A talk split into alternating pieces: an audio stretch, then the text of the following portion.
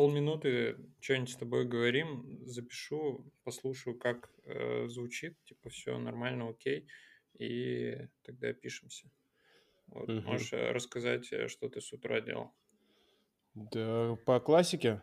Начался день с, по- с очередной победы. 10 километров. Э, Нифига, ты каждый день 10 километров бегаешь? Ну, практически. Вчера был выходной. Позавчера в гостях у Вити был, вот э, объелся, мама его накормила, меня плотно так. Э. И вот вчера в- выходной был. Ну, мне нужно, я так, знаешь, по самочувствию смотрю, когда у меня э, прям тяжело-тяжело наступает вот мо- мо- моментами, когда бегу. А сколько ты в месяц пробегаешь тогда? Ну, я думаю, что э, вот месяц я сейчас бегал, наверное, один-два выходных у меня. Ну, в общем, в общем, где-то, наверное, 50 километров в неделю я пробегаю. Ого. Серьезно. А э, где бегаешь? Набережная. У меня около дома набережная реки Яуза. Ага. И э, у меня такой, получается, там один круг за- э, около пяти километров. Я, то есть, стабильно вот два круга отбегаю, и все. Ну, и там бывает, когда на выходных э, я пытаюсь иногда такие полумарафоны бегать. У меня рядом парк Сокольники, плюс еще этот э, парк, э, ну, в общем, в, в стороне Бауманской тоже там. Э, Забыл, забыл район. Ну, в общем, два парка бегаю, Сокольники и этот, и еще пару кругов э, на своей набережной. Вот, и выходит двадцатка где-то так. Я понял, по набережной прикольно бегать, потому что нет подъемов и спусков. Э, Оно там примерно на одном уровне. Я раньше вдоль Москвы-реки любил бегать. Там и живописно, и красиво, и нет подъемов и спусков. Вообще нормально.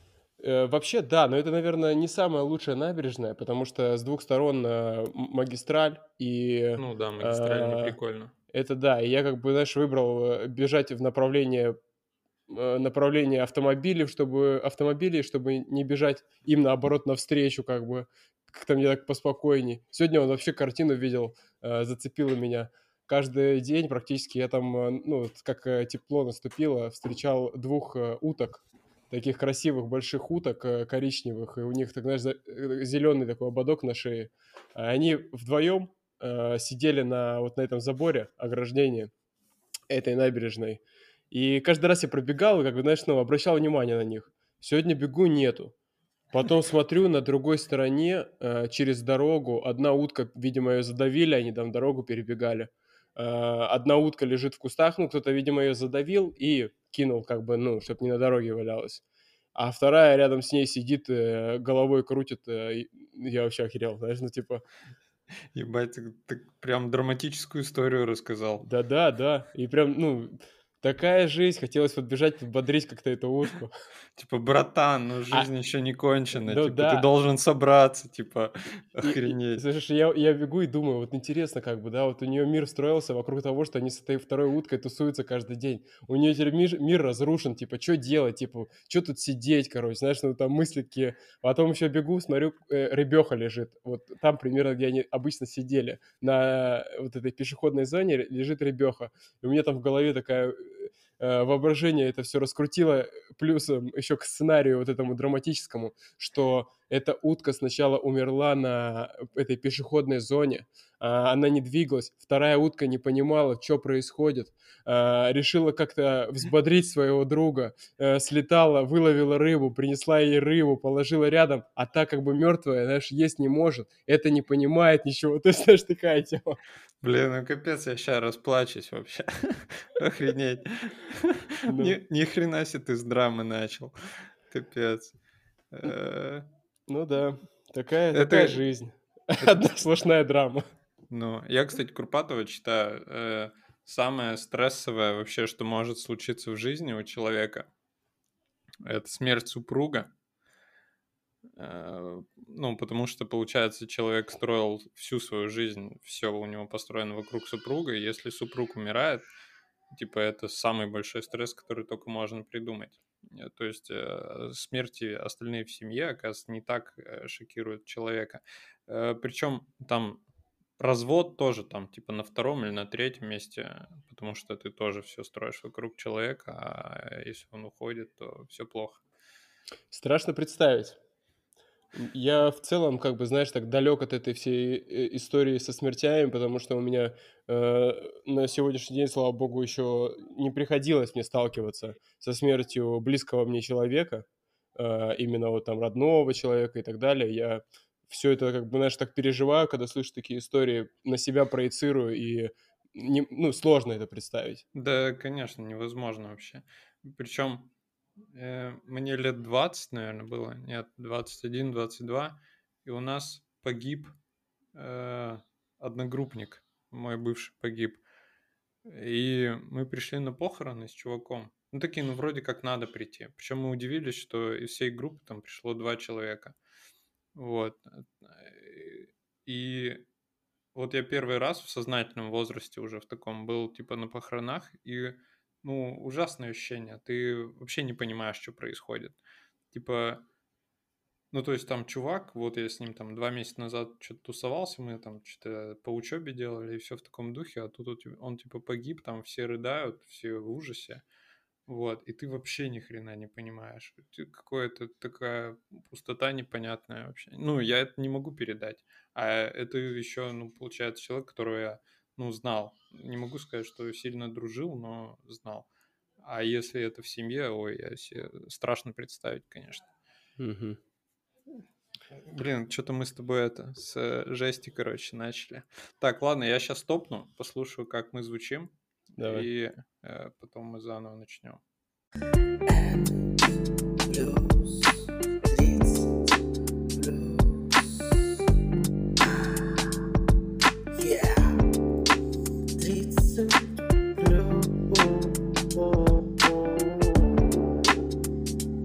Так, всем привет, это 30+. Здесь мы говорим про все, что интересно повзрослевшим детям, от игры фильмов до секс, политики, семейной жизни. Меня зовут Илья, в гостях у меня э, классный чувак Дима. Э, Дима по профессии дизайнер, э, много лет прожил в Чехии. Познакомил меня с Димой Витя на сколько, неделю назад, наверное. Вот. Да. Э, да, когда я приехал в Москве, оказалось, Дима очень прикольный чувак, и я решил с ним пообщаться на подкасте. Дима, привет. Привет, Илья. Спасибо за приглашение, за, такой, предо... за такую предоставленную возможность получения уникального опыта. А, уникальный experience. Слушай, а, я тебя, кстати, знаешь, как я тебя записал у себя в контактах? Как? Дима Чех. Слушай, это так э, забавно. У меня есть э, друг, который э, как-то у него складывается это. Я сам гор- из города Мурманска. Ага. А, сейчас э, моя мама живет в Новгороде. Какое-то время я жил в Новгороде. И он говорил как-то Мурм... Мурм... Новгород, Новгородец из Мурманск. Короче, как-то там такая связка. Чех из Мурманска, живущий в Великом Новгороде. Это ну, цепочка целая. Ага. Э, слушай, а вот э, меня вообще заинтересовало, тебя э, как называют? Диман, Димасик, э, я не знаю, Димон, Димарик, Дима, э, Дмитрий чаще как? Э, Митя и Дима. Митя? И Да. как ты к Мите нормально относишься? Э, Вполне. Э, Могу такую короткую историю вообще по поводу Давай, имени. давай. А, Меня в детстве бабушка называла Митей, и мне это дико не нравилось. Э, а, Ну, я ее прям, я бес- бесился, просил ее, говорю, перестань, там, особенно когда она перед э, какими-то родственниками, Митюшка там меня зовет и так далее. Потом э, я уехал в Чехию, и ВКонтакте у меня всегда было Дмитрий, и я решил почему-то, ну, не знаю почему, поменять имя на Митя. И все вокруг, новые знакомые, кто там меня там добавлял ВКонтакте, почему-то начали меня называть Митей, о Диме уже все забыли. И потом были такие истории, что люди некоторые, которые знают меня как Дима, а некоторые как Митя, могли разговаривать об одном и том же человеке, но не знать, что они говорят обо мне.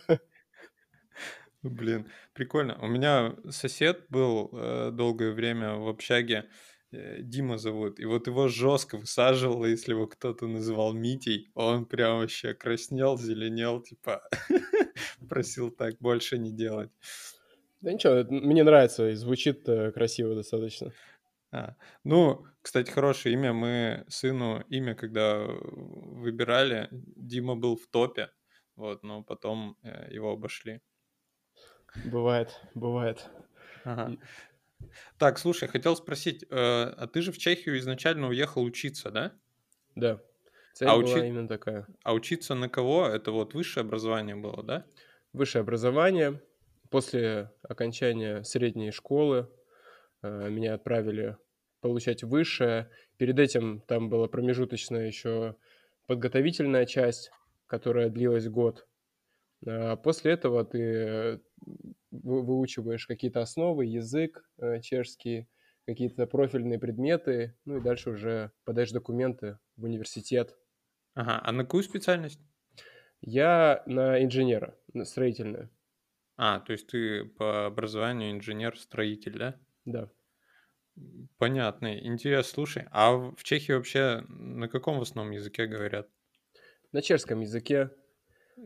То Э, есть ну, ты прям по-чешски лопочешь, да? могу разговаривать, да, умею, вот, но, знаешь, как скажу, там огромная диаспора русскоговорящая живет, и Ага. казахи, и украинцы, и русские, и так далее, и если, например, ты приедешь туда, и у тебя не будет целью обучения, то ты спокойно сможешь там прожить с русским языком. А, Ну, ладно, зайти в магазин, там что-то спросить, какие-то основные там цифры, э, основные э, слова выучить, и все, и достаточно. То есть не обязательно знать э, чешский язык. а. А как по-чешски кот будет? Кацор. Блин, А, прикольный а- язык, мне окошко, окошко, кочка. Кочка. Слушай, я тебя... э, э, Я, кстати, ни разу не слышал, как люди по-чешски говорят. Прикольно, прикольно. много там таких слов, которые вызывают улыбку и смех. э, много слов, которые, знаешь, прям кар- кардинально отличаются. Звучат одинаково, а по смыслу кардинально отли- отличаются. Да, например. Так, позор, например. Ага, что это? Внимание, То есть э, позор — это внимание? да? На всех, например, ну, там, к станции подъезжаешь, там, внимание, дверь открывается, там, позор. Прикольно. Э, А на английском там говорят? Да, говорят, э, так как основной, основное направление Праги и Чехии в экономике это туризм, там огромное количество иностранцев с разных абсолютно частей мира при- приезжает, прилетает ежедневно. А Иногда, знаешь, э, там прогуливаясь по центру, по- ощущаешь себя где-то как будто бы в Китае или в Японии, потому что ты находишься в таком трафике, в котором ну, просто а- остановиться невозможно, не протиснуться и так далее. Ты иногда обходишь этот и за, и за счет этого, то есть э, там рестораны, ну, людям очень много при- приходится коммуницировать с иностранцами, и они вынуждены учить э, английский язык. Ага, понял. А ты владеешь английским, кстати? Ну, хуже, чем чешским. А, то есть по-чешски ты лопочешь лучше. Здорово. Да. А тебе в Москве пригождается чешский? Вот э, никогда бы не подумал, что такое может случиться, но мне пригодился здесь, на моей работе, э, чешский язык. Я... И причем это так неожиданно случилось. Э, у меня на работе есть э, отдел, который занимается м, продвижением различных э, приложений и так далее. Они закупают рекламу э, у Фейсбука, Инстаграма. И э, для того, чтобы делать этот трафик более качественно, они вынуждены э, оплачивать картами. Вот, например, запускается на Чехию, и нужно желательно оплатить картами Чехии и банковскими э, картами, чтобы были счета в Чехии. И я, сидя в офисе в Москве, услышал, как э, мои руководители пытаются как-то там выжать из себя, как объяснить там на чешском языке по телефону э, с почтой Чехии, с почтой Праги. И я, ну, я сижу такой, слушаю, слушаю, говорю, ребят, ну, если вам нужна помощь, я могу помочь. Они на меня посмотрели с таким удивлением, как бы, ну, недоверием. Ну, как, что я там помогу? Я говорю, да сейчас, сейчас. Мне дали трубку, я начал разговаривать на чешском языке, и в этот момент замер весь офис. Вообще никто не понимал, что происходит. Блин, нифига себе, так я бы охренел вообще, типа. Нормально, нормально.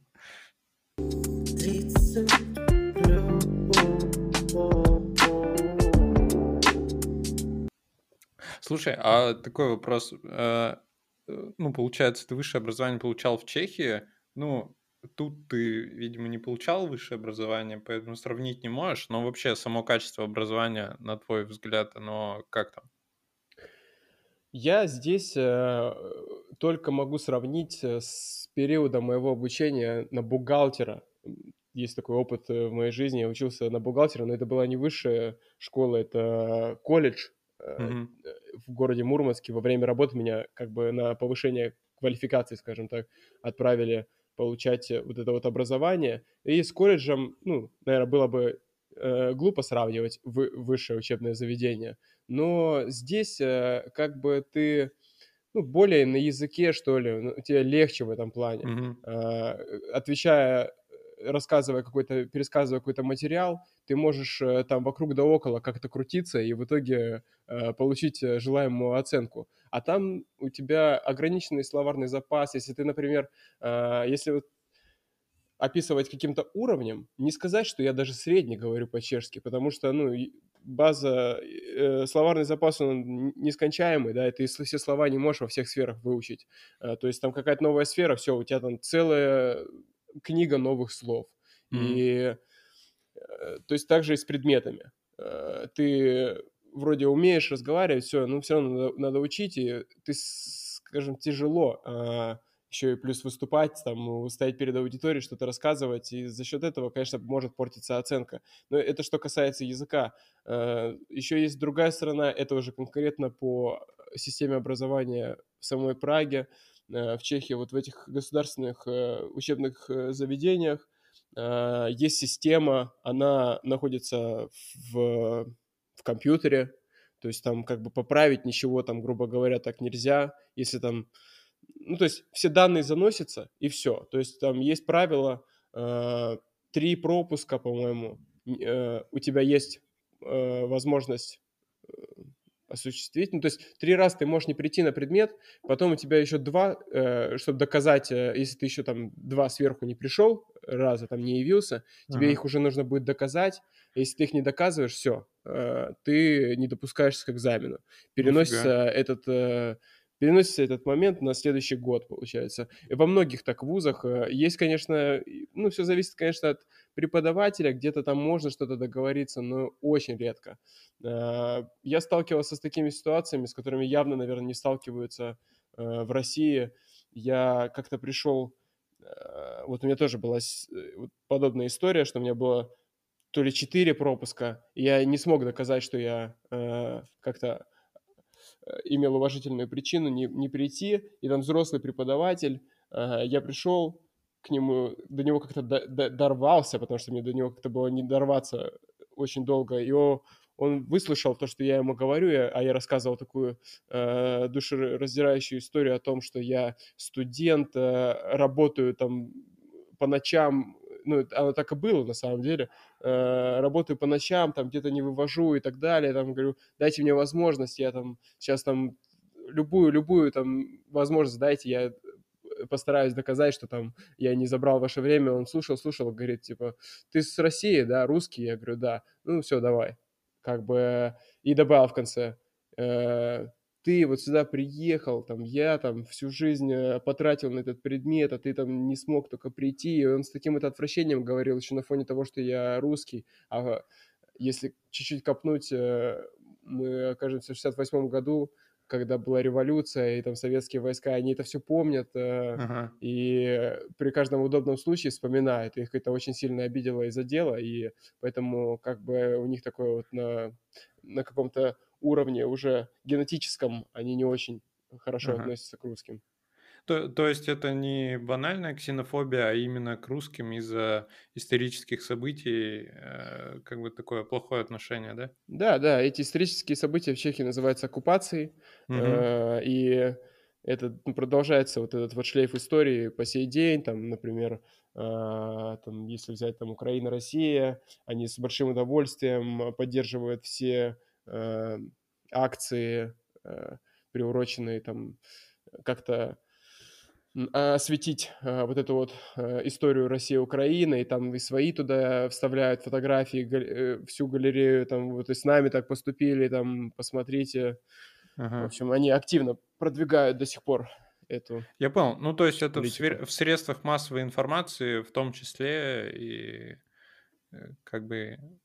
Ну, то есть на официальном уровне это. Повсеместно, повседневно в, в центре города на самой основной площади занимают транспо- э, такие как э, уличная выставка, она длится вот просто всю улицу, и там вот такие огромные распечатанные фотографии с текстами, э, подписями, что вот, вот, посмотрите, как это выглядело, оккупация и так далее. Ага. Блин, я понял. Слушай, я даже не ожидал, что... Ну, я, в принципе, представлял, но чтобы настолько.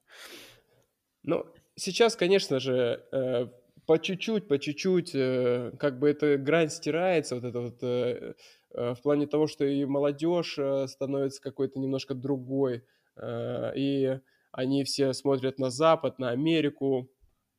В общем, какая-то у них, у них как- какой-то есть все-таки вектор развития, скорее всего, это по чуть-чуть да забудется, можно так сказать. Но Мгм.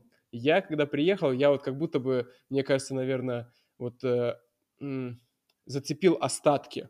Как, мне вот так кажется на сегодняшний день, что как будто бы остатки, вот эти вот поколения, которым еще бабушки, и мамы, папы это э, передали эту информацию, то они уже, наверное, своим как бы ну, детям, а их дети их своим внукам уже, наверное, ну, в меньшей степени будут это, обо всем этом рассказывать. Ага. Я понял. Э, Блин, я даже забыл, что спросить хотел.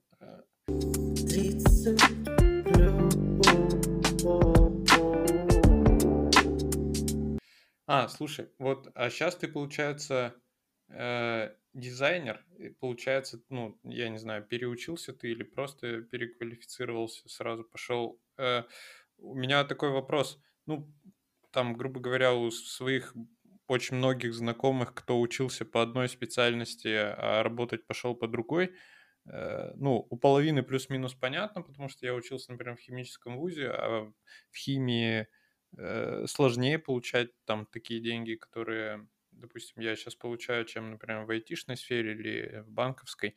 Вот. Э, У тебя какова была, ну, э, ну, это как бы в рамках страны, потому что вот тут промышленность не очень, куда пойти не знали, а тут денег больше. У тебя какая причина была смены, э, так сказать, квалификации, что ли, если учился ты на инженера-строителя? Э, У меня очень тернистый путь э, к становлению дизайнером. Я с дизайном был связан, ну, очень долгое время, там, с детских, э, с детского возраста. И тернист он нас- настолько, что я работал и в туризме экскурсоводом, и инженером, и занимался какими-то бизнесами, э, работал в отеле. Ну, очень огромный список э, разных, разной деятельности. И э, всегда в голове у меня была такая идея фикс, э, что я хочу себя реализовывать в дизайне. Но не было стопроцентной уверенности, несмотря на то, что я э, вот как бы не рекламируя себя, э, очень часто мне э, предоставлялась такая возможность в этом себя как-то проявить, потому что люди, которые меня там чуть больше узнавали, узнавали о моем увлечении и как-то меня привлекали к своим проектам, и это все довольно-таки успешно получалось. Э, Меня привлекали в роли дизайнера. То есть я не стремился на этом как-то коммерчески обогащаться и не сильно это афишировал. А, Но всегда был интерес. Если ну, немножко тоже углубиться в эту тему, может быть, это все могло случиться намного раньше, но а, там взаимоотношения там мои с э, моим отцом, с родителями, ну, точнее, с, с отцом, который никогда серьезно это не смотрел, а я очень уважительно относился к его мнению, настолько уважительно, что принимал вообще, в принципе, э, за как будто бы за правую монету все его планы на мою жизнь и пытался их выполнить.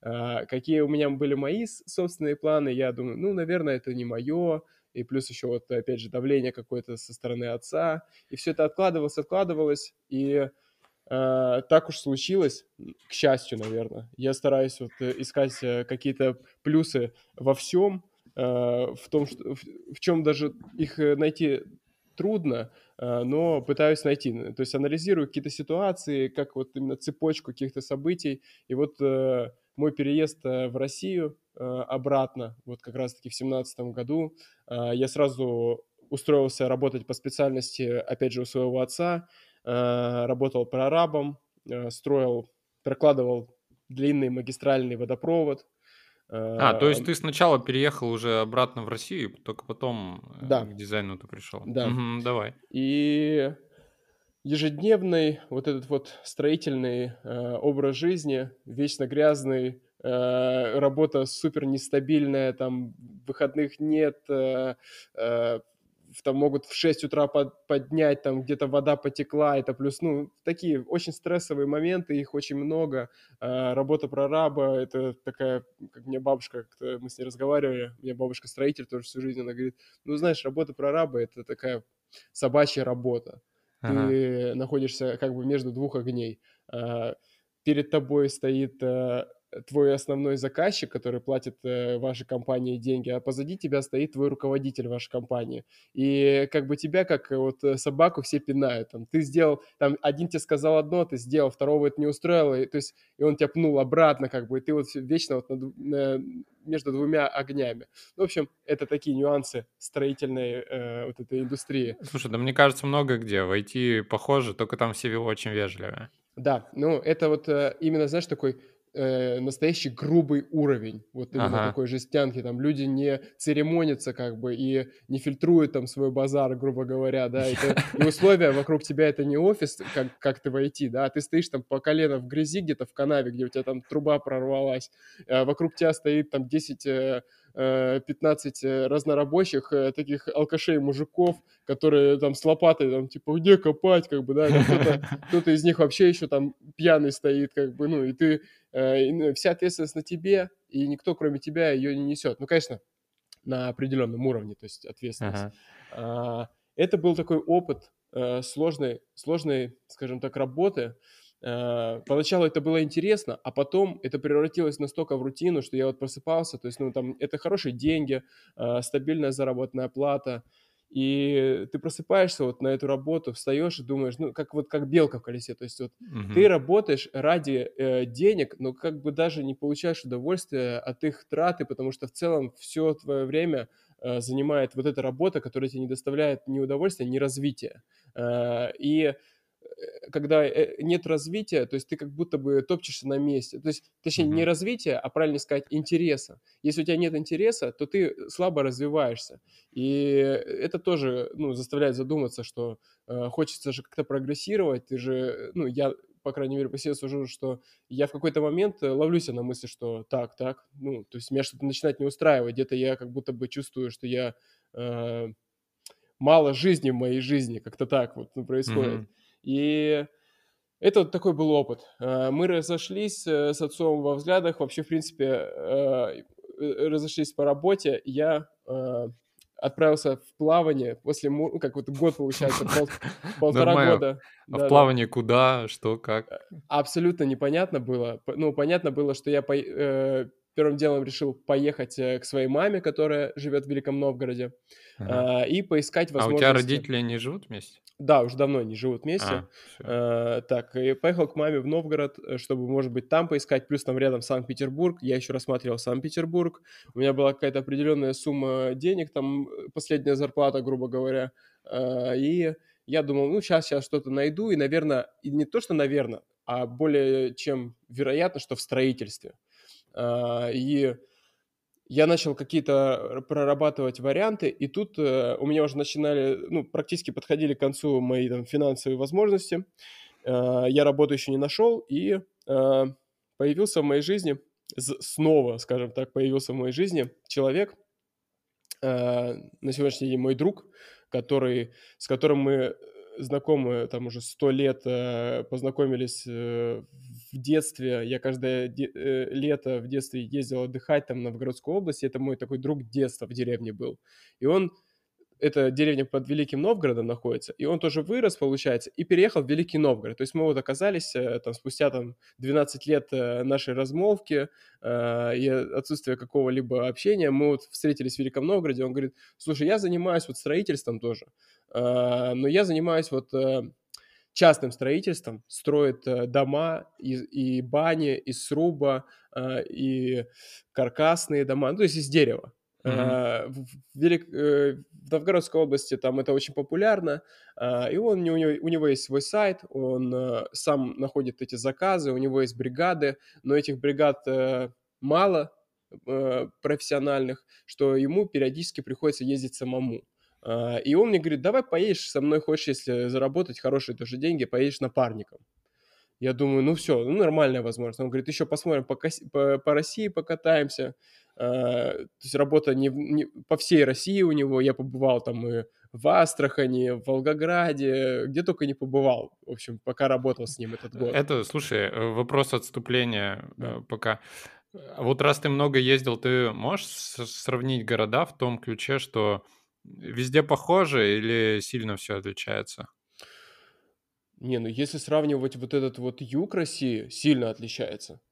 Ага. А, города все разные абсолютно. То есть я, ну, и в Великий Новгород это тоже, ну, его бы вообще не хотелось брать, если честно, в пример, потому что это, наверное, самое пока что худшее место, где я жил а, вот за эти три года. У меня прям, знаешь, градация такая. Я приехал в Мурманск, сначала в Мурманске, но это, конечно, мой родной город, и плюс ко всему э, очень удивительно это, конечно, но в целом Мурманск развивается э, потихоньку, но двигается. Он плюс находится там в на границе с, там, с Финляндией, с Норвегией, и у нас как будто бы даже менталитет другой, более ага. какой-то европейский, что ли, потому что у нас там это все рядом, мы постоянно какие-то товары, наверное, там завозили, э, люди по-другому одеваются, как-то, ну, вот, э, по-другому все. Э, я сначала был в Мурманске, там жесткий климат. Я думаю, блин, ладно, поеду там в Новгороде. В Новгороде я вообще выходил там каждое утро, там просыпался, выходил, смотрел на этот двор и думаю, блин, вообще что за деревня? А, если там вдруг э, слышат сейчас этот подкаст на новгородцы, ребята, сори, но многие со мной согласятся. Есть такая ну, вот, схема, Великий Новгород находится в двух часах от Санкт-Петербурга на машине, и все новгородцы стремятся уехать в Санкт-Петербург. И, соответственно, они все уезжают туда. А все из периферии, из этих деревень, приезжают в Великий Новгород, как бы, ну. И то есть там вот это вот вся такая вот разношерстная публика, там выходишь на улицу, там где-то быдло у магазинчика, там тебя могут это там... Ну, в общем, такой город, как бы, как будто законсервированный еще там в 2000-х годах, типа. А, понял. Слушай, а если тогда взять э, топ, где тебе понравилось? Москва. А, ну Москва топ. А я, если из э, более провинциальных? М, Ну, сложно сказать так. Э, Сложно. Крас... Ну, ну, кор... в Краснодаре мне было интересно, скажем так. Но угу. я бы не сказал, что там прям мне понравилось. Было интересно, там совсем по-другому все. Когда ты идешь э, в центре города, а тут у тебя там э, старый, старый частный дом стоит, и там и настроена девятиэтажка рядом. Э, угу. И ну как бы это все так на контрасте играет. Э, этот, как бы сказал Лебедев, культурный го- код города он там такой прям вообще как будто, я не знаю, а, Алиэкспресс, типа, Э, ну, интересно, это просто а. интересно было, ну, новые какие-то ощущения. Слушай, я, кстати, в Москву ехал и останавливался в Перми у друга, а мне Пермь э, всегда немножко не нравилось именно вот этим контрастом, потому что там есть где-то прям высотки, есть просто там то, что настроили там в 90-х, 2000-х выс, э, высокие дома, а есть вообще прям старые дома, и они, ну, не очень далеко друг от друга, и вот мы остановились, у него там достаточно э, новый район, там новостройки, там причем сосновый бор, очень прикольно, очень свежий воздух, вот, и мы проходим что-то где-то рядом с этим сосновым бором, и там частный сектор, э, и вообще какие-то, ну, типа, прям старые дома стоят, двухэтажки, и тут же вот эти там новостройки, мне это так странно было, потому что вот между ними 50 метров. Причем там у новостроек освещение и все такое, вот мы отошли 50 метров, и тут частный сектор и какие-то старые дома, я такой, охренеть вообще. Вот, вот это похоже. Ты сейчас описал, mm-hmm. это похоже на этот Краснодар. Ну, мне, и, несмотря на то, что я много где был, мне на самом деле это, наверное, как бы, ну, сложно с чем-то пока что сравнивать. Э, вот так вот. Все разное абсолютно. И э, после Чехии, э, после Праги, где ты живешь как будто в сказке, там, ну, мне приходилось... А, да, в, в Праге красиво, я просто не ну, был никогда. один из самых красивых городов там Европы, ну, один из.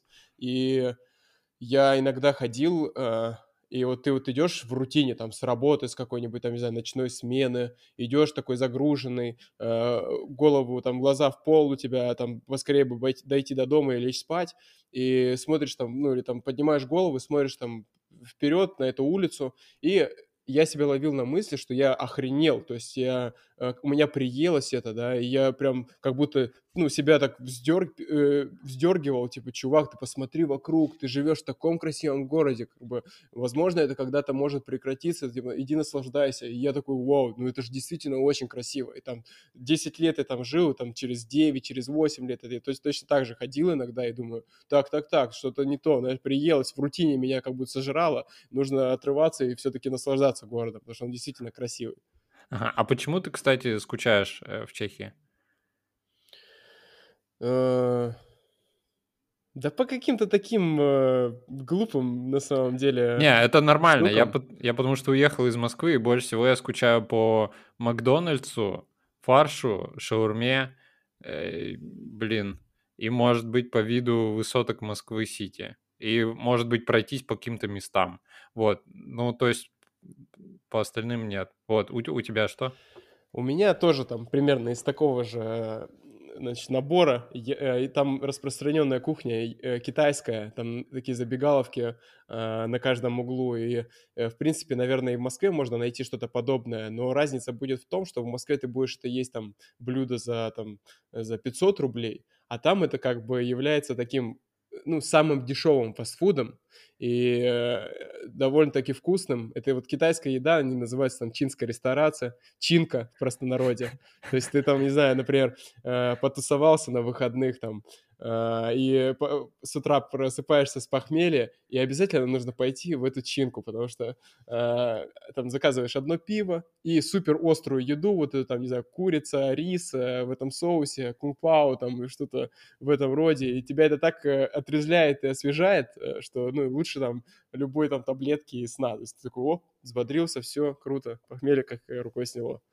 Но ага. это, не, это я об этом я не вспоминаю не в моменты похмелья, конечно же. В целом, как бы вкус такой хочется вспомнить. А, а так, э, ну, много почему. Каких-то ностальгических мест. То есть я иногда, иногда э, если вспоминаю Чехию, то хочется где-то прогуляться по каким-то местам, э, которые у меня ярко там отложились, дороги там домой, там, знаешь, той же работы.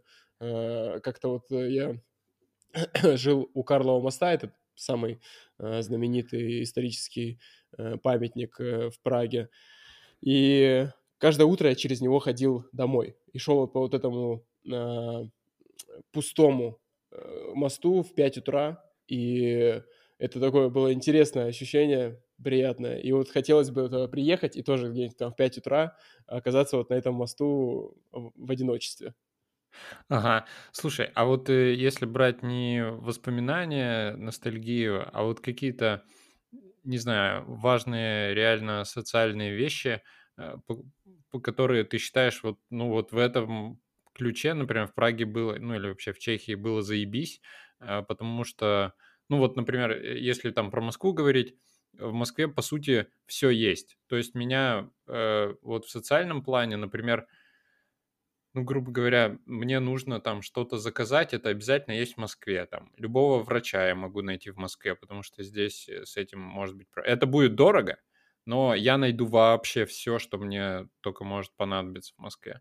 Вот, э, например, в провинции тут э, по-другому, но это я сравниваю. Вот, ты в, в таком ключе можешь сравнить Чехию с Россией? Да, я думаю, что э, вот э, первый период моей жизни там мне казалось, что, ну вот, например, какие-то там медицина или там защита какая-то там соцзащита и так далее, я чувствовал как будто бы, что я э, тут никому не нужен и обслуживание и там не знаю ко мне обращение как к иностранцу меня не устраивало. А, например, медицина, там, ты живешь, у тебя есть страховка, ты ее покупаешь, оплачиваешь каждый год, а, и эта страховка, она недешево стоит, там, порядка там, 30, 30 э, тысяч рублей, 40 тысяч рублей на год, она там покрывает э, какую, какую-то определенную сумму, э, если ты вдруг там попадешь в неприятную ситуацию со здоровьем.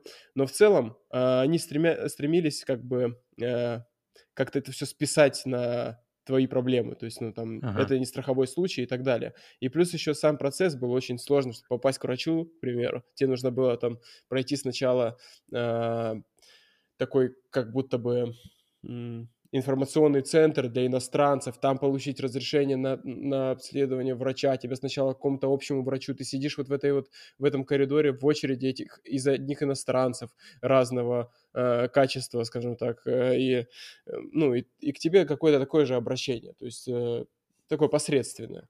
Mm-hmm. Вот, но с, э, и, я, я всегда так думал, блин, вот как здесь вот это вот хреново, конечно, вот в России бы, вот у меня дома на родине такого бы точно бы не было, а, потому что там все, у меня есть там привязанная поликлиника, привязанная больница, там, знаешь, грубо говоря, там свой там терапевт, ну, так было, по крайней мере, пока я там не уехал в Чехию. И, и потом все перестроилось как будто бы в самой Праге, в Чехии, и появились какие-то частные клиники, которые тоже начали с удовольствием принимать по вот этим страховкам. Как-то, в общем, все э, стало доступно и по-человечески. И я себя чувствовал там спокойно, э, с уверенностью, что там меня там, грубо говоря, полечат, мне там сделают операцию и так далее, там, ну, если там будет, будет необходимость. То есть э, стабильно, там ты чувствуешь себя стабильно в этом плане. Э, приехав в Россию сейчас, э, я понял, что здесь я вообще нахрен никому не нужен.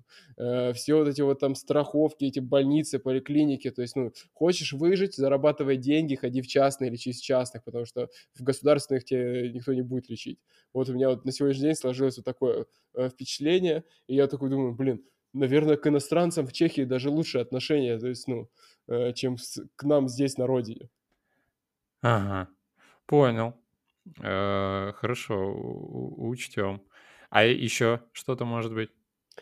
А ну вот, например, меня всегда этот ипотечный вопрос волнует. Например, жилье в Чехии э, купить э, сложнее, проще, чем в России.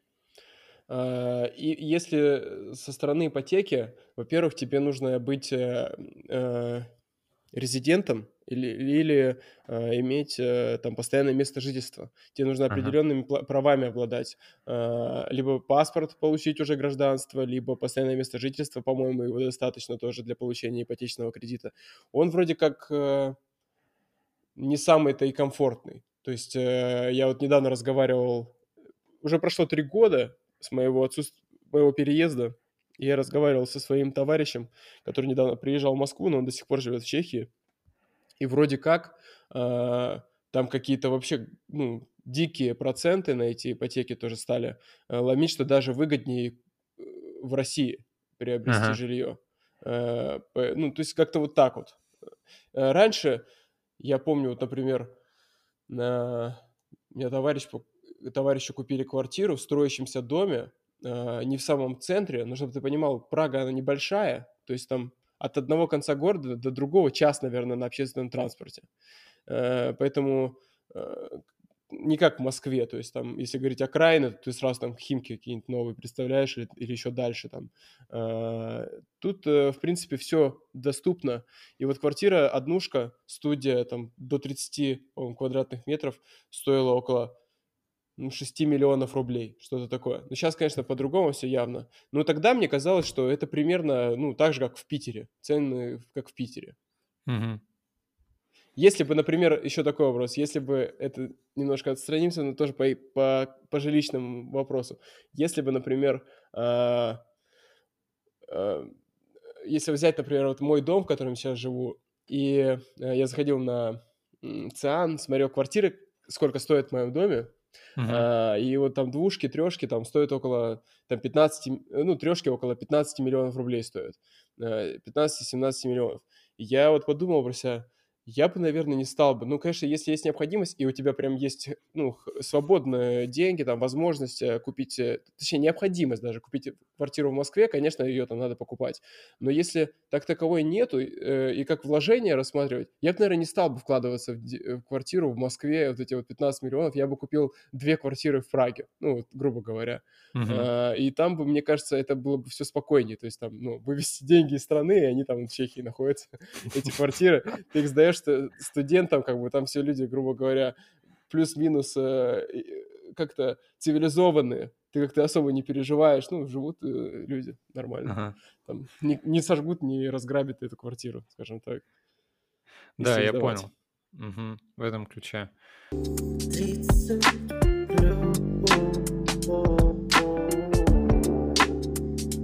Хорошо. Так, э, мы что-то сильно отвлеклись. Мы говорили про то, как ты ездил с товарищем по городам России, и вы строили деревянные дома. Слушай, да, э, Да, к дизайну. очень внимательно ты подходишь к подкасту, я уже забыл об этом. В общем, э, в двух словах, это был мой второй э, опыт работы в России, который продлился год и который мне показал то, что есть еще сложнее работа.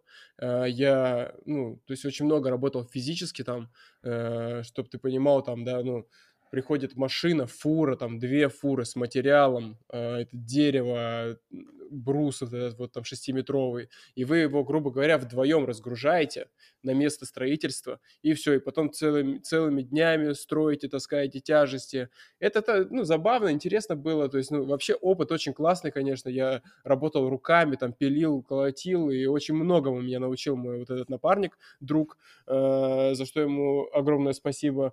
И потом случился такой момент, э, там, грубо говоря, заказчики, э, заказчики очень там некрасиво, нечестно поступили, э, и э, какой-то небольшой, э, скажем так, стресс и нервяк в нашу работу привнесли, э, что я сел э, на лавочку около дома, как приехал с этого объекта, и подумал, что-то не то, не, явно не то я делаю, э, явно не тем путем иду, э, я понял, что такое там, ну, вот эта стрессовая работа, что такое тяжелый там физический труд. Э, не сказать, что я никогда не сталкивался с этим раньше, но тут я уже как-то осознанно к этому подошел и понял, что у меня всегда была такая мечта, цель себя как-то проявить в области дизайна. И у меня сейчас э, нет э, семьи, нет детей, э, практически ответственность несу я только сам за себя. И когда, как не сейчас, мне принимать какие-то радикальные меры и резко все менять. И у меня хватило сил вот именно и уверен, ну, как не то что уверенность, от безысходности я решил, что это самое время. И купил компьютер, купил компьютер, плюс еще я его купил в кредит, это был мой первый кредит, в принципе. Я думаю, ну, нужно с чего-то начинать. Купил компьютер, потому что для этого требуется э, довольно-таки мощный... Мужество. Э, да, да, э, мужество типа, там залезть... Мужество взять кредит, ну. Ну да, скажем так. Когда ты еще не имеешь работы никакой. О, это, наверное, вообще, ну... И я просто сел дома, ну, хорошо у меня был уже опыт в дизайне. Я, у меня огромный был опыт в дизайне в плане программ, э, софта рабочего. Но это было все статика. То есть если там брать э, по названиям программы, это был иллюстратор, Photoshop. А я э, метил в motion design. Это анимация. То есть мне нужно было уметь оживлять э, то, что я могу как бы сделать э, в статике. Э, и Э, также То есть, а ты сейчас, была получается, motion дизайнер, да? motion дизайнер, да, с, э, 2D, 3D. То есть, э, и опять же, если возвращаться к моей основной базе, у меня она была только в 2D. И мне нужно было еще подкачать 3D, чтобы как бы в этот э, процесс весь залезть. Э, я купил компьютер, просто решил, что вот у меня есть неделя, это был май, э, где-то серед... э, ну, где-то 10 числа мая, э, перед летом. Я сел дома, скачал какие-то уроки, скачал программы э, и начал потихоньку изучать. Э, ко мне периодически заходила мама и говорила, э, Дима, ну чего там, э, что там с работой? Я уже не, ну, то есть там четвертый день, а я сразу заявил, все, я больше в строительстве работать не буду. Все. И изучал это так, что я не буду вообще нигде работать, кроме как в дизайне. То есть у меня, ну, чтобы ты понимал, ни мама там, ни мои родственники до сих пор еще не понимают вообще, чем я занимаюсь, каким образом я зарабатываю деньги. Для них это, то есть, ну, ну, зарабатываешь, э, молодец. А, главное, чтобы тебе нравилось. А как Но бы, э, чтобы... как, как мои, типа, сидит за компом, что-то делает. Вообще, да, то есть э, там, ну, может быть, сначала они думали, что я вообще какими-то мошенническими этими штуками занимаюсь. Ну, там, знаешь, там обманываю людей, там, э, в интернете. В общем, Ну. не суть. Э, Мама зашла, говорит, Дима, может, пойдешь, как бы, я не знаю, там какую-то хотя бы работу найдешь. Ну, она переживала, то, что я, наверное, сяду там на плечи ей, хотя Ну такого да, никогда да. не было в жизни. То есть я никогда там, грубо говоря, не сидел на плечах. Э, И я говорю, не, мам, э, дай вот мне там недельку сейчас, грубо говоря, да, не, не спрашивай меня ни о чем. Вот я сейчас сделаю кое-что и вот найду работу. Я в тот момент еще особо, честно говоря, не до конца в это сам верил. А, но как будто бы вот либо пан, либо пропал. Вот реально меня настолько ну, довело, довела моя вот эти работа за эти последние два года до того, что я подумал, что ну другого выхода нет, все как бы. Ну я либо вообще то есть, э, заканчиваю в этой жизни со всеми работами, либо идут по тому направлению, которое мне действительно интересно. А, И за неделю я сварганил такое как бы портфолио небольшое. Это такой шоу-рил, нарезочка из каких-то работ, то есть я ка- делал какие-то небольшие кусочки э, графики анимированной уже под шоу-рил специально, чтобы его э, прикреплять к А. своему резюме. Э, Давай обозначим, что такое шоу-рил. Шоу-рил — это ты э, пока, ну, то есть шоу, наверное, показывать, э, представление своих навыков, э, навыков вот определенной определенных сфере. То есть вот motion дизайн, вот я показываю, что я умею в motion дизайне. То есть там Мгм. э, как, как я обращаюсь с композицией, с цветом, э, какой у меня вкус. И все это вот заключается в шоуриле. Обычно шоурил делается из, э, к примеру, из твоих работ, которые ты сделал, э, там, например, на коммерческой основе на протяжении года. Ты этот год э, делал эти работы, соответственно, ты э, развивался, у тебя появлялись какие-то новые навыки, новые скиллы, там, ты эти скиллы оттачивал, и ты в итоге подводишь, точнее, ты подводишь итог своим шоурилом, показываешь, как ты за год, что ты научился и сделал, да, то есть, ну, и человек смотрит и э, примерно представляет, что ты умеешь. Э, Э, Это небольшое отступление. А вот э, если брать, допустим, motion дизайн, э, получается, тебе дают тех задания, которые ты должен анимировать, или ты сам придумываешь, э, что ты будешь анимировать и как это будет выглядеть? Это везде по-разному, в зависимости от проекта. На сегодняшний день э, я, например, работаю э, в компании, где по большей э, части я работаю с тех заданием. У меня прописанный свой план, то есть я работаю с... Мне ставят задачу уже по пунктам расписанную, как бы они Мгм. хотели видеть. Потому что я работаю на потоке, у меня очень много задач, и я их быстро должен делать. Соответственно, у меня нет особо времени как-то креативить сидеть. Но когда Мгм. появляются такие задачи, ты можешь закреативить. Есть другие проекты, там ребята, которые тоже занимаются motion дизайном, это по-разному, нельзя так сказать, там э, черное или белое. То есть Мгм. э, по-разному. Заказчик приходит, говорит, мне нужна вот реклама, да, и ты как арт-директор придумываешь э, какую-то концепцию, дальше ее там согласовываешь, э, и дальше вы ее разрабатываете, ты там рисуешь э, мудборд, э, скетчи, все, то есть ты полностью продумаешь все от и до. То есть разные подходы, разные проекты. На сегодняшний день у меня вот такие задачи, которые, можно сказать, не требуют креатива, потому что нет времени на него, Мгм. соответственно. Понял. Вот. э, И возвращаясь э, к тому, как я перешел вот э, в дизайн, я вот за эту неделю накопил как- какой-то материал для этого портфолио, понял, что, в принципе, какой-то шоу-рил готов, и у меня стал вопрос, куда отправлять. Ну, понятное дело, что это не Мурманск и Великий Новгород, потому что индустрия, она развита, дай бог, там на каком-то среднем уровне еще только в Санкт-Петербурге там и в Москве, чуть Мгм. повыше. То есть в России в целом как бы только она э, начинает раскручиваться. Ну, не только раскручиваться, да, но в целом еще рынок формируется. То есть э, э, пока еще люди не, ну, не, не, не придумали прям схему какую-то и так далее, и то есть не, еще мало игроков на рынке, Э, несмотря на то, что студий может быть много, профессионалов очень мало. Э, и я решил, что нужно сразу по максимуму э, пробовать э, искать работу в Москве. У меня не было там цели там, переезда в Москву, и там я никогда не стремился, там, не, хот- не хотел там жить в столице ради какого-то статуса и, и так далее, Э, как многие э, есть э, мечтатели. Э, ну, по крайней мере, я таких встречал. Вот, Мгм. э, Да, я бывает. я отправил резюме, э, где-то, наверно, штук 30, э, в разные компании в пятницу. Э, я отправил их. В субботу мне откли откликнулись компании. И, грубо говоря, первая, которая откликнулась компания, я им написал, сделал небольшое тестовое задание, которое мне выслали, и и в субботу они уже сказали, что мы готовы тебя видеть уже на работе. И я уехал в воскресенье вечером уже из Новгорода, собрал вещи и уехал, э, в Москву. И в понедельник я уже вышел на работу. И всё. То есть я попал вот в этот, э, в эту индустрию, скажем так. Но и дальше уже начали какие-то параллельно происходить знакомства.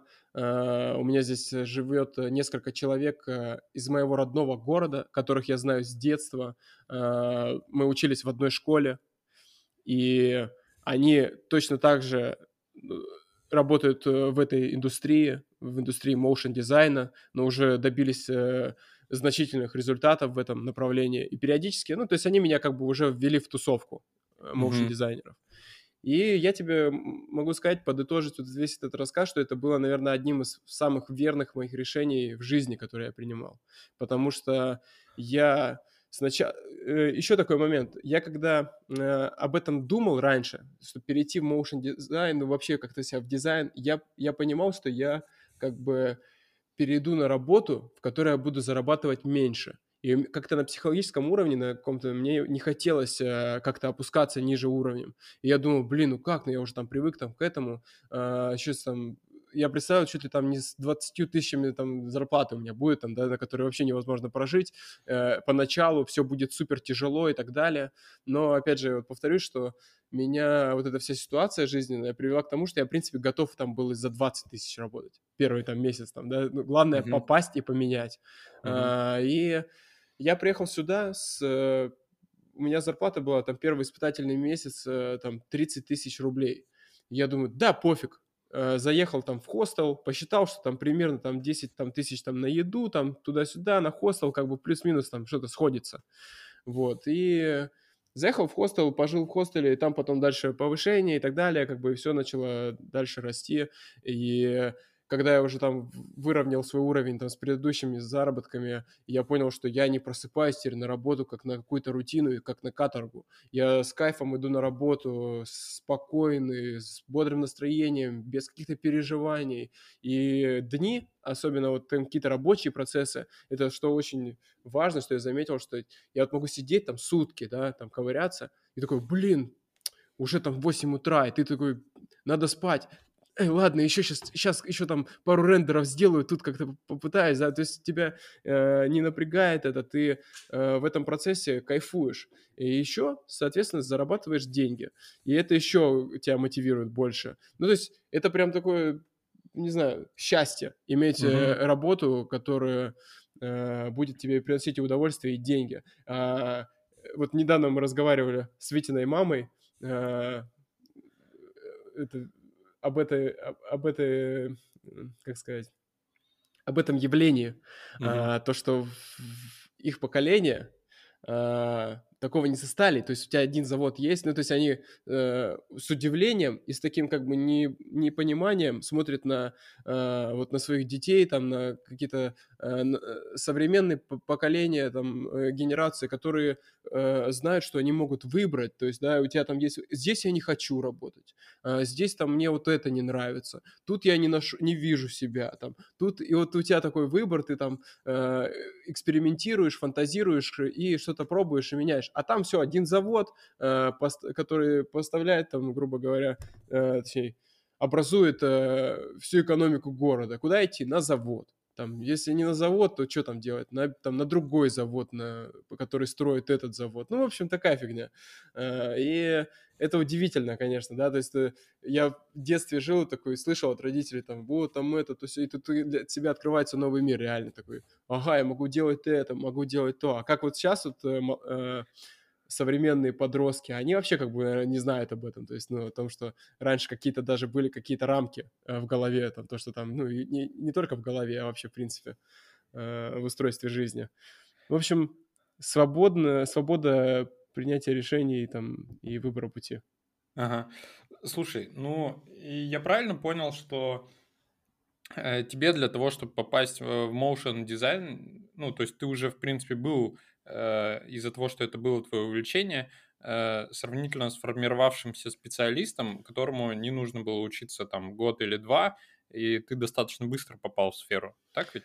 Да, э, точно не сказать, что я там нулевой пришел. У меня была, ну, прям огромная база вот именно вот этих вот э, работы с работы с графикой. Э, анимация это уже как бы дополнительно. Я вот научился дополнительно работать с этой вот э, с этой графикой, но вот грубо говоря, люди, которые просто с нулем сейчас там тоже там слушают, такие, блин, прикольно, всю жизнь хотел, да, но и которые вообще нет знаний. Им, конечно, ну, не, так, наверное, не получится. Там, ну, это огромный пласт знаний, который mm-hmm. я нарабатывал годами. Mm-hmm. И он мне, конечно же, все ускорил в этом плане. Да. Слушай, ну вот это очень круто, что ты, получается, обдумал, у тебя помимо этого было увлечение, ты понимал, что в принципе можно зарабатывать, и э, ну просто там углубил немножко свои знания, навыки и пошел в эту сферу, и более того, тебе это очень нравилось. Соответственно, ты и работаешь сейчас очень в удовольствие. Это круто. Я только, может быть, э, сейчас э, думаю куда-то в эту сторону. Хотя э, еще же, ну вот, например, далеко же не у всех есть какое-то увлечение, которое они такие, о, и типа оно им за раз и будет там приносить деньги. Э, ну, то есть э, я, я к чему? Я тут какое-то время назад слушал, э, и, по-моему, даже в подкасте мы как-то обсуждали, э, одного психолога, который говорил, что э, вот эта тенденция достаточно современная, когда там твоя работа должна приносить тебе удовольствие, она, ну, это очень круто, когда работа приносит удовольствие, но есть пласт людей, которые бросаются искать Э, работу, которая, прино... ну, которая должна приносить им удовольствие, и долго не могут ее найти. Э, в том плане, что это как бы не обязательный момент. Ну, то есть, э, если работа там приносит тебе удовольствие так, что ты можешь там целый день сидеть, это офигенно.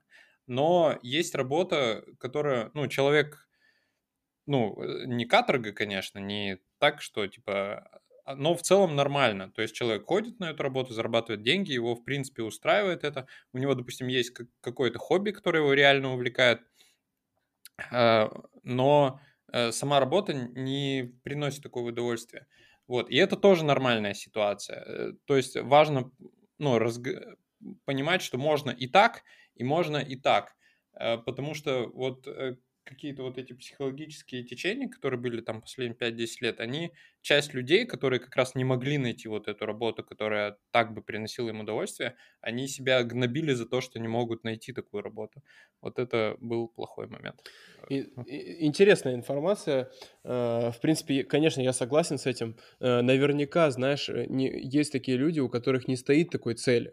То есть они находят себя в другом и, и ну, по-другому относятся к этой ситуации. Мне, например, было тяжело как бы в этом. Э, мне было тяжело понимать, что я там свои...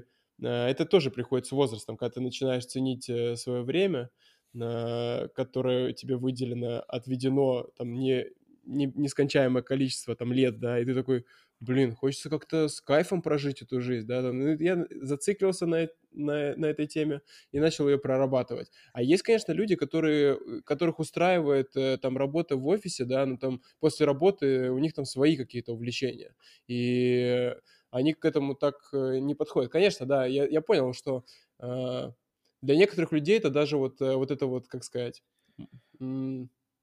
мотив... ну, если мы сейчас так, если можно так назвать, мотивационная такая э, беседа, типа там, вот ты там, ты захотел, ты поменял, да, для некоторых и не нужно этого. А они mm-hmm. как будто бы принимают вот эту вот позицию, да, то есть там все люди хотят там найти работу, да, и, ну, и, которая будет им по душе, там, и начинают стремиться, и не могут найти, это тоже э, такая как отсутствие гармонии постоянно, это все влияет на mm-hmm. э, эмоциональное состояние, на психологическое. В общем, ну да, я согласен, конечно, э, не каждому, э, не у каждого есть такая потребность. Кто-то себя чувствует довольно комфортно и счастливо, э, работая там на работе, на которой как бы вообще, вообще например, ну, кто-то, например, просто любит делать работу там, которая вообще ноль ответственности, ну, к примеру, да, чтобы вообще никакой ответственности не нести. Так пришел, там руками поработал, что-нибудь там, ну и там, и все, и денежку заработал. Голова отключена. То есть, ну, ну есть разные люди абсолютно. Ага. Э, да.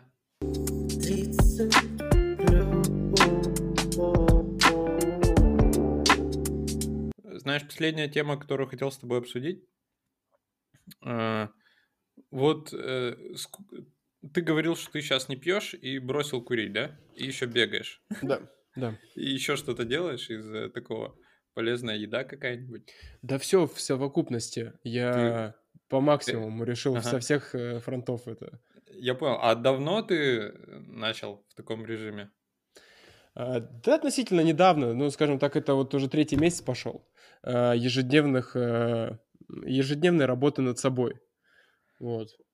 Э, Все ага. правильно ты сказал. И здоровое питание, и спорт утренний, и, и отсутствие э, отсутствие встречи вот с такими вредными элементами, как сигареты, которые я очень долго курил, и алкоголь.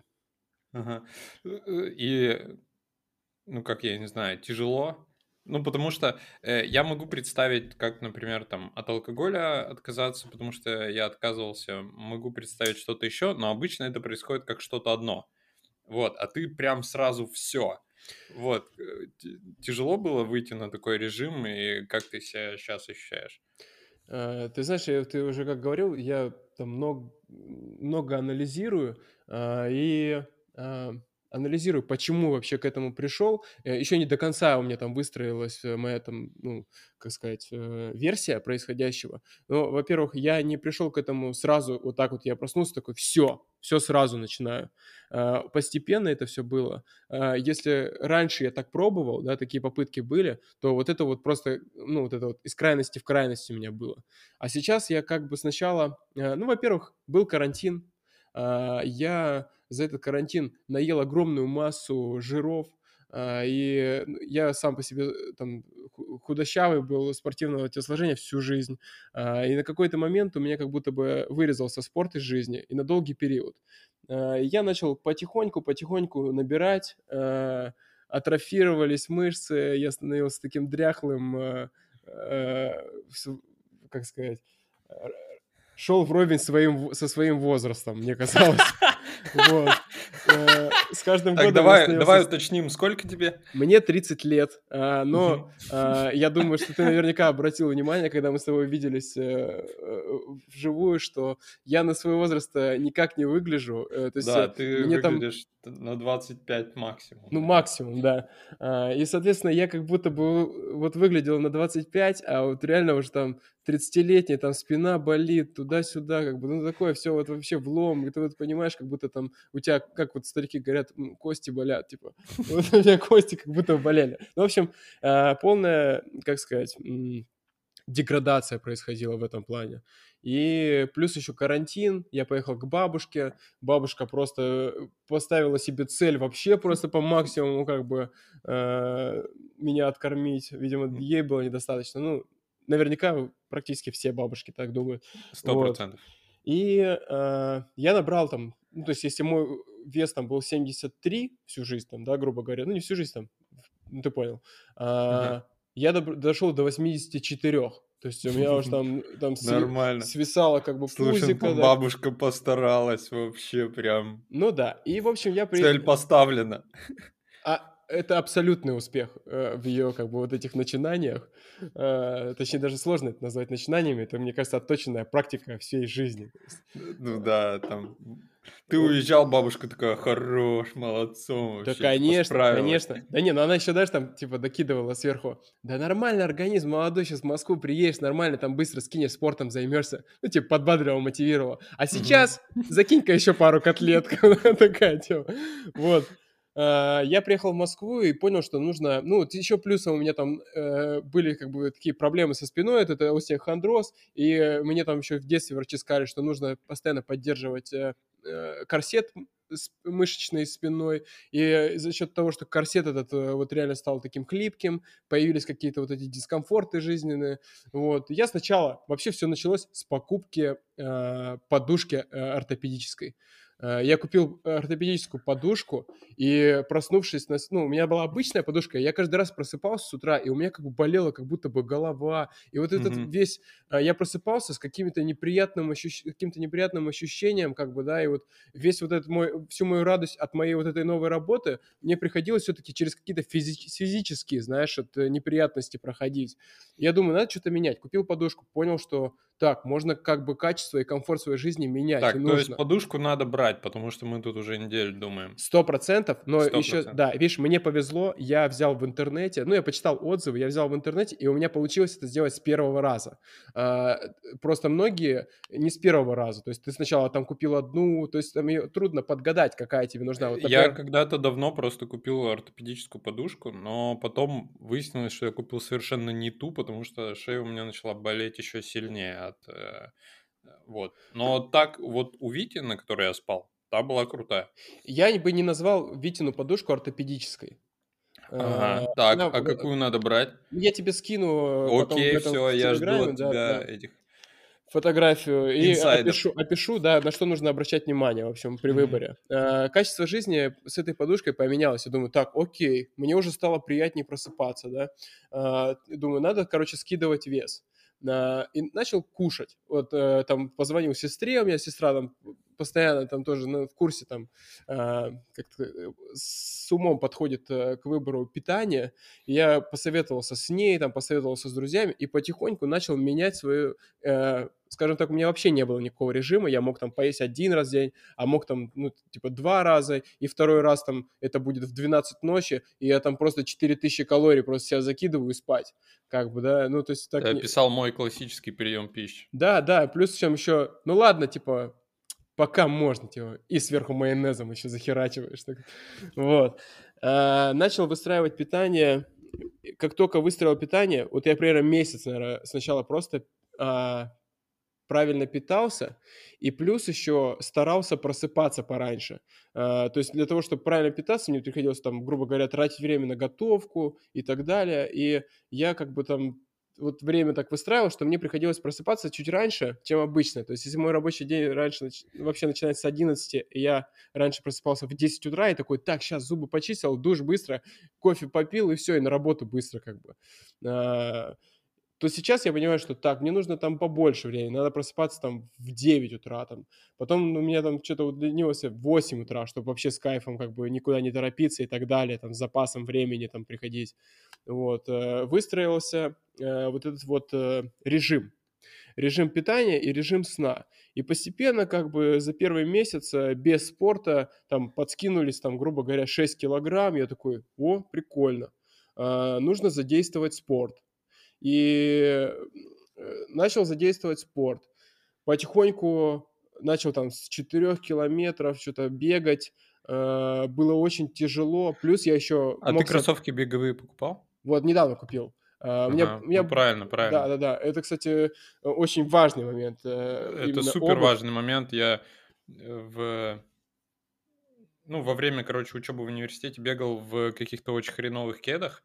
Это прям у меня все болело. И только когда мне подарили беговые кроссовки, я понял, как можно бегать нормально. То есть я бы себе здоровье сэкономил прям нормально, если бы сразу купил. Согласен, давай. согласен.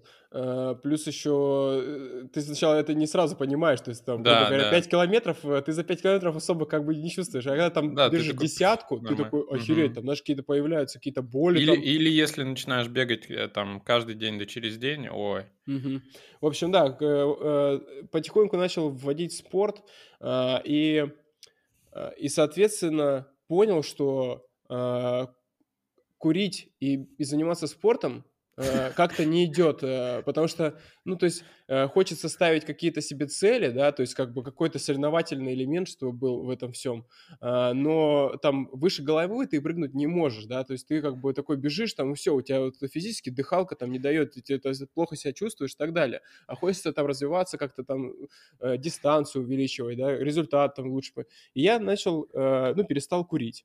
Э, И э, как-то там сходил на очередную там тусовку э, в бар, э, выпил, такой, как обычно вот это все происходит, такой, а, пьяный, ладно, можно, короче, сигаретку покурить. А, и помимо того, что ты откатываешься назад э, в плане спорта, твои результаты, ты откатываешься. То есть я еще, у меня такой организм, возможно, это организм реально там 30-летнего уже э, мужика, я в это просто поверить не могу. А, и там после там даже бокала пива, я на следующий день чувствую, как бы, что ну, мне не очень комфортно. Ну, не то, что мне там прям хреново, да, но мне просто не очень комфортно, и все, у меня как будто бы теряется вкус. Э, какой спорт, типа, ну, блин, дошек поем, сейчас ну, там спать лягу, типа. Вот. Ну, в общем, теряется мотивация, да. Я такой думаю, ага. ну, блин, если как бы теряется мотивация, э, если это, как сказать, активизирует мое желание там покурить, то нужно переставать и пить тогда. Э, чтобы не приходить вот к этим, не проверять себя на стойкость. То есть вот у меня был изначально такой вот план.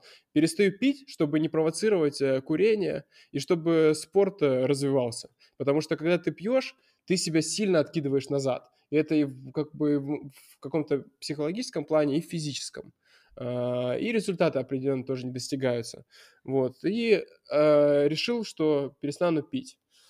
Начал покупать безалкогольное пиво, потому что пиво я люблю. Ну, ты, ты э, его прям литрами пьешь. Ну, слушай, э, я, я, конечно, не каждый день это делаю, да, но ага. когда, например, у меня когда я с кем-то э, там встречаюсь, иду в бар, конечно, я беру себе пиво в этом, ну, безалкогольное, чтобы сильно не обламываться. Потому что как бы пиво я люблю, да, да, да то есть и у меня ну, нету такого... Если тусуешься с людьми, которые выпивают, тебе нужно что-то, чтобы обозначать, как будто ты тоже ну, выпиваешь, но безалкогольно. Я вначале на энергетике жестко подсел, когда пить бросил. Я их прям чуть ли не каждый день пил. Ну, вот это мне заменяло. То есть как психологический какой-то момент, короче. Это точно. Э, это работает, в общем, эта система. Э, и потихоньку, потихоньку вот это все как бы собралось воедино, э, весь сегодняшний вот этот вот образ жизни, и он начал крепчать, ежедневно. То есть э, э, я вообще э, перед разговором вчера тоже с Витей разговаривал, позавчера с Витей разговаривал. Вот эти все вредные привычки, вот это вот твое состояние, если ты, например, еще осознаешь, что это вредная привычка, и да, у тебя есть желание от нее избавиться, но ты не можешь, оно сильно бьет по твоему какому-то эго, и по, твоим, по твоей вот этой вот, э, как сказать, по уверенности, э, у тебя, у тебя пропадает вера в себя. Она как бы такая не исключительная и не, mm-hmm. ну, то есть ты не можешь в себя максимально поверить, потому что ты понимаешь, что ты как бы даже на этом уровне, то есть, ну, там, не можешь от них избавиться, от этих привычек. И это прям заседает в голове, по крайней мере, у меня было так. Я к этому долго шел, к этой вот э, мысли, что нужно это все менять. И каждый раз меня коребило, когда я там, ну, решил бросить, и опять начал, и это прям сильно, вот прям э, психологически на меня давило. А за счет этого, как бы, да, там, вот эта вера в себя теряется и так далее, то есть э, ты как будто бы рассыпаешься. А, и во всех остальных делах то же самое, то есть, да, твой вот этот основной твой фон, а, он не позитивный, он как бы такой негативный.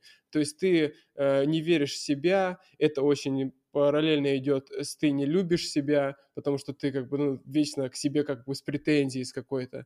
Э, и когда у меня это получилось, я понял, что у меня это начинает получаться, начала по частичкам собираться и вера в себя, и любовь к себе, и там значительные изменения там визуальные про- начали происходить, это вот и визуальная любовь к себе начинается, и у тебя как будто бы выстраивается гармоничная вот эта вот модель э, твоей жизни, в которой ты, э, ну, у тебя есть силы на все, то есть ты веришь в себя, так, ну, главное поставить цель, ну и плюсов очень много. Э, это, если говорить индивидуально обо мне. Есть люди, которым не мешает это жить. То есть это лично у меня вот так вот э, сложилось, что я к этому очень так э, эмоционально начал подходить. Как будто бы, ну, меня это сильно расстраивало, что я не могу с этим ничего поделать.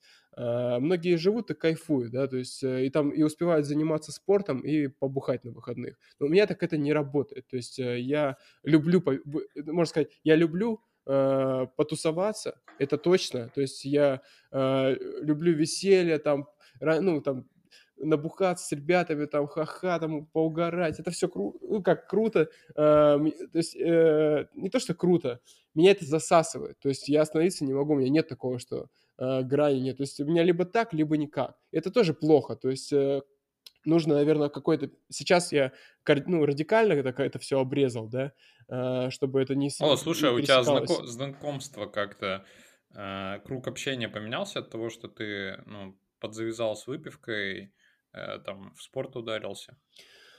Да ты знаешь, э, у меня достаточно адекватный, э, адекватный круг общения. Наверное, в душе, наверное, каждый из этих людей хочет так поменять жизнь. И они все с пониманием и с уважением относятся. То есть никаких там под, ну, подколов там и так далее, там, или каких-то, ну, нету. То есть меня все поддерживают, и э, в этом плане, как тебе сказать, ну, э, жалко, что пока что у меня здесь, в Москве, не появилось э, друзей, связанных со спортом. Ага. То есть э, в этом плане я как бы один всем занимаюсь и так далее. Возможно, было бы прикольно с кем-то там разочек там раз в неделю про, пробежаться и там по, на турдиках поотживаться, пообщаться. Ну, как-то так. Ну, это, ну, кстати, про круг общения. Почему? Потому что у меня, например, товарищи, которые э, выпивают, Хотя, как бы я готов, ну, типа, подлететь, пообщаться, чем, блядь, пиздеть я люблю. Вот. А они меня, ну, иногда, знаешь, не зовут просто по причине, типа, так, э, типа, он же не пьет. Ну, то есть они не потому, что они там, я какой-то плохой, они просто, ну, типа, ну, не очень понимают, зачем. Mm-hmm. Вот, я, ну, то есть это не в укор вообще, это просто они не очень, ну, типа, он, он же не пьет. Ну, то есть, э, как, а мы тут пьем. Ну, то есть, типа, где связь? Вот, и в то же время там, например, я намного больше общаюсь с чуваками, ну, вот я в настольный теннис играю, соответственно, у меня большой круг общения, мы не ходим друг к другу на дни рождения и все в таком духе, но мы много общаемся, там, переписываемся, э, там, встречаемся в зале, идем после зала, там, кто-то меня подвозит, например, до дома, и мы пиздим с ними. Вот. Ну, то есть круг общения, он ну, не кардинально, но все равно будет меняться, потому что, э, ну, просто так получается, что, например, э, выясняется, что с кем-то ты общался только по пьянке. То есть вот, ну, прям идеальный был собутыльник. А когда ты перестаешь пить, такой не очень понятно, почему вы вообще видитесь. Вот. Вообще, да, я с тобой согласен. У меня на сегодняшний день э, вот этот вот процесс, он как формируется, идет, mm-hmm. идет формирование моего окружения, наверное, да. Ну, я бы не сказал, что у меня э, настолько часто были там какие-то тусовки и так далее. То есть э, я там пересекался с людьми, э, возможно, мы могли бы и не пить. Э, то есть люди из моей э, сферы э, motion дизайна, мы говорим mm-hmm. и о работе и так далее. То есть какие-то моменты обсуждаем. Там и тусовки-то, в принципе, вот хочется подметить, что они происходили, там, могли происходить раз в месяц. То есть я там типа раз в месяц мог сходить в бар, и, и даже этот раз в месяц накладывал отпечаток и обесценивалось там все там три недели вот эти, грубо говоря, э, трезвой жизни, они как будто обесценивались у меня в голове. Типа, вот, mm-hmm. ну, нафига? Типа, да, пошел, э, время потратил, э, деньги потратил, чувствуешь себя херово. Э, ну, то есть прям в такой какой-то эндорфиновой э, яме находишься. Ага. И вообще нету никакого просвета, короче. Вот. Э, ну, я, видимо, как-то психологически себя загнал в такую, потому что есть за спиной э, уникальный опыт жизни в Чехии, э, вот этой вот отры- отрыва башки. Э, а там... Ты там много отрывался, да? Ну, я тебе так скажу, это идеальное место для отрывов. Э, и более того, э, многие, кто туда приезжают, э, там, ну, родители этих детей, вот когда я туда переехал жить, начал учиться на курсах, там многих детей просто родители забрали оттуда, потому что, э, ну, потому что там э, у человека открывается мир всего. Там, ну, то есть там полулегализация наркотиков, алкоголя. А, там а, легализованные э, наркотики?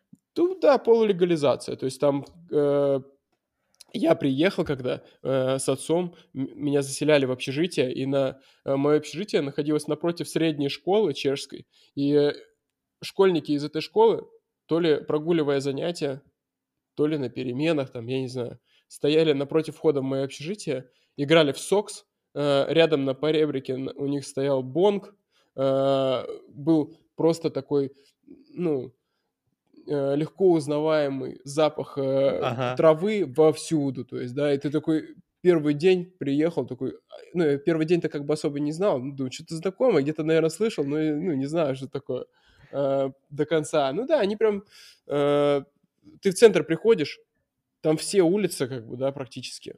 Бар ага. на баре, бар на баре. Все развлечения чехов — это посидеть в баре, попить пивка. То есть там ага. прям реально все вот... Пиво вкусное? Да, конечно, вкусное.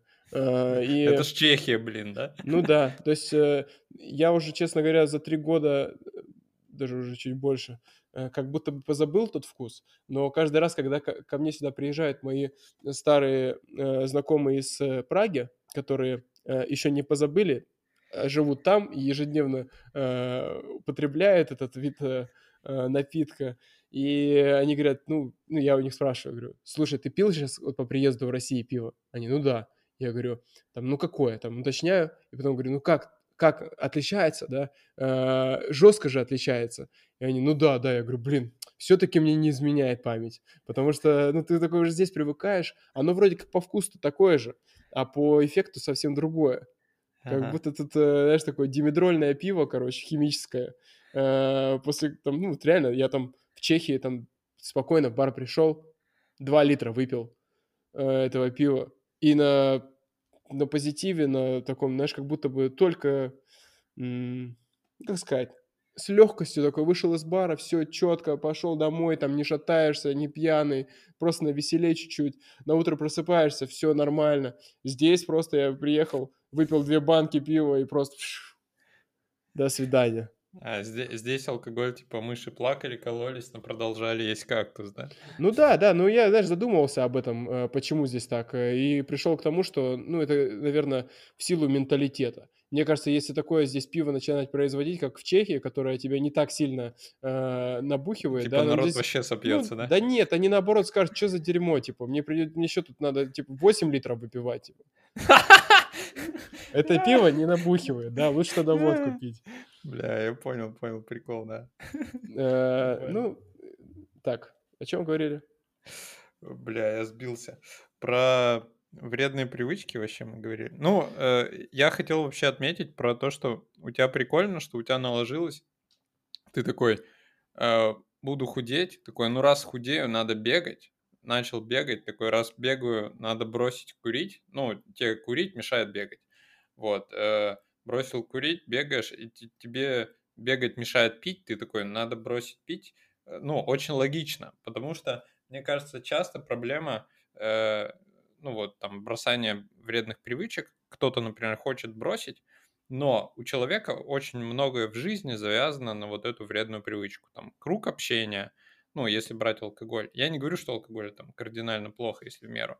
Вот. Э, но если человек ну, там, собирается бросить, а у него там круг общения, это связано с алкоголем, э, времяпрепровождение, большой промежуток связан с алкоголем, э, принцип того, как он отдыхает. То есть э, люди же не просто так там выпивают, они там хотят отвлечься, хотят еще, ну, там, социальное, социальный момент.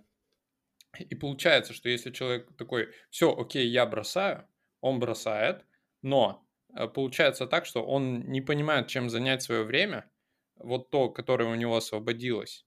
И он там держится до какого-то момента, а потом такой, ну, типа, блядь, ну, типа, я же все равно ничего не делаю в этот момент. И то есть он обратно начинает не потому, что ему хочется пить, он просто не понимает, как еще надо занять свое время. То есть он сделал какие-то важные дела, которые не успевал сделать.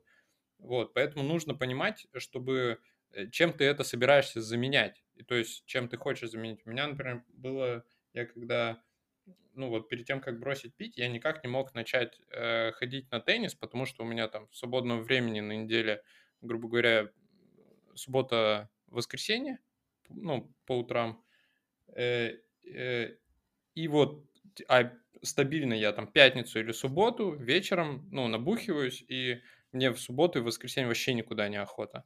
Вот, и как только я, типа, бросил пить, у меня тут же появилась куча времени для того, чтобы заниматься теннисом. Я такой, о, охеренно. И то есть мне с точки зрения препровождения времени, как бы алкоголь, ну, и не очень нужен, потому что он мне сейчас будет мешать, типа, теннисом заниматься. В этом ключе было удобно. Вот. А если у тебя нет этого, ты такой бросил пить, и чем ты будешь это время занимать? Может быть, ты найдешь. А если не найдешь, то вполне возможно, что тебе будет очень тяжело. В этом, да, э, с тобой согласен. Надо чем-то заменять однозначно. Вот э, привычки вредные какими-то хорошими привычками э, тоже. Вот там третий раз уже повторюсь, ана- Ага. люблю анализировать, много анализирую, то есть там хожу, вот это все перевариваю, там выстраиваю какие-то, вот, например, там пользу ищу того, что я бросил курить, и почему, и как у меня это получилось, там, грубо говоря, и очень много мыслей по этому поводу. Э, Одна из, э, первая мысль, что касается привычек, э, то, что я очень рад, что у меня в жизни появилась привычка, которую вот так вот я... Это бег, э, который я могу э, назвать так пафосно «привычка побеждать». Ага. Каждый мой день практически, да, каждый мой день начинается с победы. Я иду бегать, э, это даже не победа, просто проснуться там, как раньше было. Э, Я иду бегать, и там километре на седьмом э, я каждый раз, я вот, получается, бегу один круг и э, бегу второй круг. И получается, э, круг делится на две. Одна сторона доро- э, этой набережной и вторая. Я вот одну пробегаю, а на второй у меня как бы все начинается такое, типа, ну ладно, сейчас можно остановиться, сейчас дойду до конца, не буду бежать. В принципе, 7 километров тоже достаточно на сегодня. И практически каждый день я такой, не-не-не, до конца. И все, то есть э, я добегаю эту десятку, и чувствую, что я победил над собой. Все, день начался с победы. То есть это вот позитивность такой бодрой, классной привычки, э, которая формирует дальше твою, в принципе, э, ну, как позицию на день. То есть ты дальше уже в этом же ключе начинаешь э, двигаться. Так, так, там, ну, э, мотивируешь себя там как-то, ну, не то, что ищешь какую-то мотивацию, да, но она у тебя появляется, в общем. Плюс эндорфины, э, которые вырабатываются за Да, счет да, бега там в какой-то момент, когда ты бежишь, у тебя прям врубается какой-то этот... Ну да, вот. А второе, э, вот по поводу курения. Э, Курил я долго, я даже когда-то бросал, и бросал где-то года на полтора, и вообще, в принципе, начал копаться и думаю, с чего я начал? Начал я с, э, просто с, как сказать, отделать нечего. То есть мне было скучно, я сидел там в Праге, искал работу, и что-то в общежитии там по вечерам такой начал там у своего знакомого стрелять сигаретки, хотя я вообще никогда в жизни, то есть, ну, я всю жизнь занимался спортом, А, танцевал брейк-данс, играл в баскетбол там и так далее, то есть, ну, и никогда вообще не был замечен с сигаретами, ну, так, чтобы баловаться, баловался, а, и там вы, мог там где-то выпить там за гаражами, да, но а, никогда не было такого пристрастия, увлечения там и так далее, привычки этой. Вот, и начал просто так. Э, Потом э, как будто бы нашел... И вот это огромное идет... э, Как это слово вылетело из головы? Популяризация там в кино и так далее. Там, ну, то есть ты, например, такой смотришь, там, человек, когда нервничает или там стресс у него какой-то, он курит там, да, и ты как будто на себя это примеряешь, и у тебя в голове как-то вот э, обозна- ну, получа- встает на место, что курение помогает справиться с э, там нервиками. А, Мгм. а не- а я как будто, знаешь, там много нервничал, и поэтому понимал, что, блин, ну, сигаретку точно надо курить, да, то есть, э, и она мне действительно как будто помогала э, с этим справляться, а, но она помогала в плане того, что я когда курил, я как будто отключал голову и просто не думал об этих проблемах. И в этот момент как будто ты немножко от этих про- ну, стрессовых ситуаций как будто остываешь и как будто бы ну, немножко отдыхаешь типа от них. И все, и дальше к ним возвращаешься. То есть эта проблема-то не решает абсолютно точно. И я понял, что нужно какие-то вот эти вот моменты в жизни стресса тоже как бы исключить. То есть, к примеру, э, вот этот период моей, э, начала моей деятельности в дизайне, да, э, то есть там у меня ро- рос заработок, э, сначала там, там мало денег, потом чуть больше, какой-то там уровень я поднимал в своей жизни, э, и я не откладывал деньги. То есть у меня всегда было на что потратить, а, плюс еще вот эти тусовки и так далее. И ты как бы живешь, у тебя все есть, есть еда, есть крыша над головой, но нету вот этой подушки, и как будто бы ты не защищен там на завтрашний день, да, Тут реально, как будто, э, вот не дай бог там на, на работе какая-нибудь там ситуация произойдет, э, там недопонимание какое-то глобальное, да, там, э, и ты скажешь, там, тебе придется уйти с этой работы или там тебя уволят, да, и ты на следующий день остаешься без денег, как будто даже с неприкрытым задом и так далее. То есть, ну, то есть, и вот эти все мысли, вот э, не, как будто бы незащищенности, они тоже нервировали. И вот общий фон всего, как бы, да, то есть ты начинаешь выстраивать все, чтобы минимум было нервов. А когда ты еще восстанавливаешь там свою нервную систему с помощью спорта и так далее, все становится еще прям ну, намного лучше. То есть какие-то вот эти надо моменты тоже закрывать. Искать причины, каким ты курил, как бы стараться их решить. Э, я, в общем-то, такой каши сейчас навалил, но думаю, что-то... Не, я, я понял, в целом понятно. Слушай, а про бег ты засекаешь по времени, за сколько ты десятку пробегаешь? Э, я, ну, конечно, да. Сейчас я уже не засекаю, примерно, ну, уже знаю там мой средний темп. Ага. Средний ну, темп сколько? у меня 6, 6 километров, средний темп. Ну, там 6.05, что-то такое. Э, где-то десятку я пробегаю за минут 50, наверное. Ага, ну, нормальный показатель. Ну, да. Э, там раньше в Москве проводился э, такой забег ежегодный Run Moscow. Nike устраивали, там по 10 тысяч народа бежало. Очень прикольно. Ну, типа, ты бежишь, все в одинаковых футболках, там они футболки еще раздавали, народ сильно на это велся. Вот, у меня было штук 5, наверное. Вот, бежишь, куча народу, там обязательно какой-то концерт еще, очень классная движуха, потом они что-то прекратили. Вот, но вот было здорово. Я на одном из таких забегов э, пробежал за 42 минуты десятку. Угу. Но это вообще мой лучший забег в жизни был. Я тогда просто в еще очень хорошей спортивной форме был. Ну вот, я раньше бегал такое чисто летом.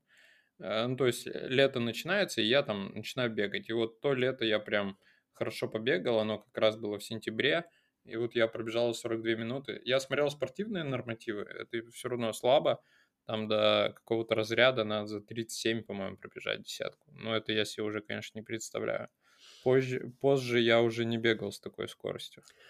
Ну вот э, надо попробовать э, мне тоже замерить э, вот эту десятку. Я недавно только поднял уровень и пробежал двадцатку. Это вообще первая, наверное, такая длинная дистанция для меня. Там около двух часов я бежал mm-hmm. в этом же среднем темпе, около шести. ну, это прям я, я офигел от своих возможностей, думаю, да как, нифига себе, я тут недавно, вот реально тут месяца два назад только 4 километра добежал еле-еле, uh, тут уже двадцатка, это тоже надо проверить. Я единственное, как бы uh, ежедневно не бегаю на скорость, стараюсь угу. uh, не, не, это правильно. Во-первых, правильно. потому что большая нагрузка, там, на колени, на мышцы, если ты постоянно, ну, бегаешь и еще быстро, вообще рекомендуют, если ты каждый день занимаешься, наверное, как это, воль ходьба, это как это, спортивная ходьба, mm-hmm. ее, ее более, ну, то есть если на какой-то, на дистанцию смотреть, на дистанции смотреть, там, ты можешь износить свои суставы, в общем, э, если будешь прям старательно бегать и там, ну, в общем, ты понял. Да, а, да. И плюс э, я еще бегаю, где-то прочитал, что а, я же бегаю для того, чтобы еще с, э, сжечь, э, сжечь э, вот эти калории, которые я mm-hmm. на работе сидя не сжигаю, там, грубо говоря. И то, что я сейчас накопил еще. И поэтому я бегу практически... Сначала я сжигаю как бы, как сказать... В общем, там есть таких два момента. Ты сначала можешь сжигать калории, энергию, типа, а потом ты сжигаешь жиры уже под конец. Ага. А, и то есть вот, надо сначала потихоньку, потихоньку сжечь, э, чтобы хватило сил и э, чтобы сжечь эти жиры. Сначала жира, сжигаю энергию, а потом жиры. То есть можно как бы так пробежаться, что ты только энергию сожгешь, а ага. жиры не, не дойдешь до них. Но говорят же там, э, жиры-то начинают сжигаться после 40 минут бега, как-то так. То есть ага. да, до этого ты просто свою энергию сжигаешь. Я понял. Ну, этот момент прокомментировать не могу. Про длительность дистанции – Э, вот я в какой-то момент типа повышал, повышал, повышал. До 22 километров ты повышаешь легко. Угу. Ну, то есть там 10, там 12, 15, 16, 18, 20 это сравнительно несложно. Вот, а потом после 22 э, все становится намного сложнее, то есть даже 24 я бежал уже очень тяжело было. Максимум я пробегал 32, марафон так никогда я не пробежал, и уже, наверное, не пробегу, коленей жалко. Интересно. Вот. Э, недавно разговаривал с другом, который меня как-то там, не знаю, полгода назад э, мотивировал, типа, давай бегать, давай бегать. И, и мне говорил, и, и я как-то попробовал, пробежал там 5 километров, и ему докладываю, говорю, пятерку пробежал. Он говорит, ну все, сейчас там приедешь в Новгород, двадцатку с тобой побежим. Я такой, какую двадцатку? Вообще у меня в голове это не укладывается. Я вот недавно с ним разговаривал, говорю, помнишь, я ну, не, не был уверен, что я двадцатку пробегу. Он говорит, да я был уверен, что пробежишь как бы, ну там в умеренном темпе. Я, говорит, максимум 22 пробежал. И типа после 22 начинается тяжело. Вот прям пару дней там назад, грубо говоря, Блин, ну вот, вот я в свое время, то есть тоже вот это почувствовал, что вот до 20 ты бежишь нормально. То есть, э, более того, на вот этот ран Москву, куда собирались, там же, это я там летом бегал, э, большая часть народа вообще не, не бегают, или там редко-редко, или вообще не бегают. И приходят, и вот эту десятку могут пробежать ну, все. Ну, если у тебя нет каких-то физических противопоказаний, там, у тебя здоровое сердце, нет слишком много излишнего веса, тебе не слишком много лет, ты, скорее всего, эту десятку пробежишь без проблем. Вот. Э, да, ну потому что вот эта дистанция такая. А вот какой-нибудь там, вот, например, когда я взялся такой, ой, я марафон пробегу дважды, и один раз пробежал типа 30 километров, второй 32. Вот это очень плохая была идея без какой-то серьезной подготовки. Это, конечно, жопа. Э, зря я так э, хотел. В общем, э, знаешь, что еще хотел, хотел э, подвести вот э, ага, такой давай. итог по по вредным привычкам и спорту, что вот сейчас я уже для себя как-то а, понимаю и осознанно к этому пришел.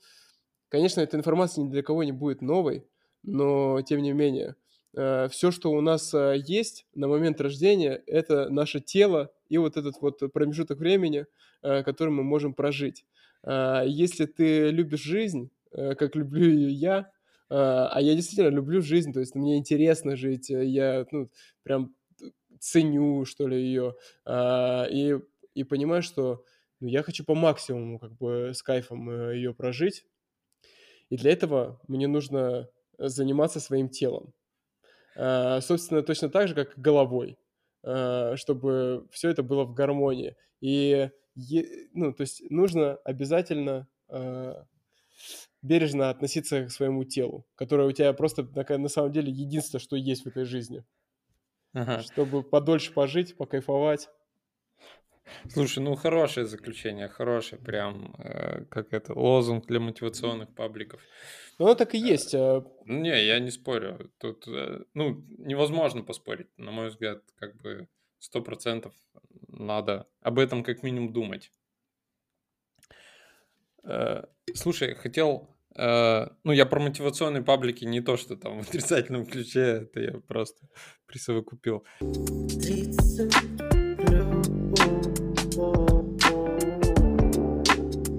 Еще последнее, что хотел сказать, точнее спросить. Uh, ты, ты тогда рассказывал, что ты брейкдансом занимался все детство, молодость, юность, да? Да, да. А ты последний сезон танцев смотрел? Я так промежуточно смотрел только, из только выступление одного человека. Э, можно сказать, что я его не смотрел. Но я смотрел только выступление Дани, Данила Патлаха, за которым ага. я следил еще до танцев. Э, давно его знал, там, не знаю, еще когда жил в Чехии, э, я знал об нем, о московском танцоре. И мне было интересно за ним наблюдать, как за творческой единицей. Ну, да, я понимаю, что за, за проект какие-то сезоны я частично смотрел. А, а там в каком-то сезоне какой-то типа крутой брейк-дансер был, который несколько сезонов очень хотел туда попасть, его в конце взяли. Тагир, я забыл. Да, да, фамилию. есть такой. Ага. Он э, крутой чувак, да, в э, брейк-дансе? Да, да, однозначно. Сильный, э, красивый. И, ну, то есть он, он прям такой созданный для таких проектов. Для экрана. А, ну, не, я вот э, помню, вспоминаю челюсть э, Тагира, и твою челюсть, и такой, у вас это, типа, у брейкдансеров, типа, в крови, да? Блин, э, я сейчас пытаюсь вспомнить, ну что-то, наверное, наверное, какие-то сходства есть, да. А, но с челюстью, вот, кстати, э, самое интересное, что э, если бы ты меня встретил два месяца назад, ты бы не обратил внимания на мою челюсть, потому что она Потому была что я не было видно за шеей, да? за щеками, щеки были сверху, они были больше челюсти, поэтому как бы челюсть не такая была выразительная. Да, я, ну, это смешно, конечно, да. Э, А, а Возможно. ты, а ты вот, э, ну, получается, в юном возрасте занимался, сейчас ты не вспоминаешь, не ходишь для удовольствия, например? Не, я совсем слежу, ну, э, как, когда у меня есть э, свободное время, я, э, у меня очень много знакомых, с кем я до сих пор общаюсь, остались из этой сферы. Э, Очень много, то есть, э, ну, грубо говоря, половина, наверное, из тан- танцевальной сферы моих знакомых. А, И я за этим наблюдаю, я подписан на разные паблики, а, где периодически отсматриваю. Я даже смотрю прямые эфиры. а, ну, Есть такой чемпионат мировой, называется Red Bull BC One. Это организовано Red Bull, официальный спонсор Red Bull, и они проводят отборы по всему миру, и раз в год проводят э, мировой финал. И на этом мировом финале как бы встречаются самые сильные танцоры, и один на один они выясняют, кто из них сильнее. Вот. э, А И как можно в танцах определить... э, Ну вот, э, я, в принципе, смотрел эти сезоны, но это в большинстве случаев...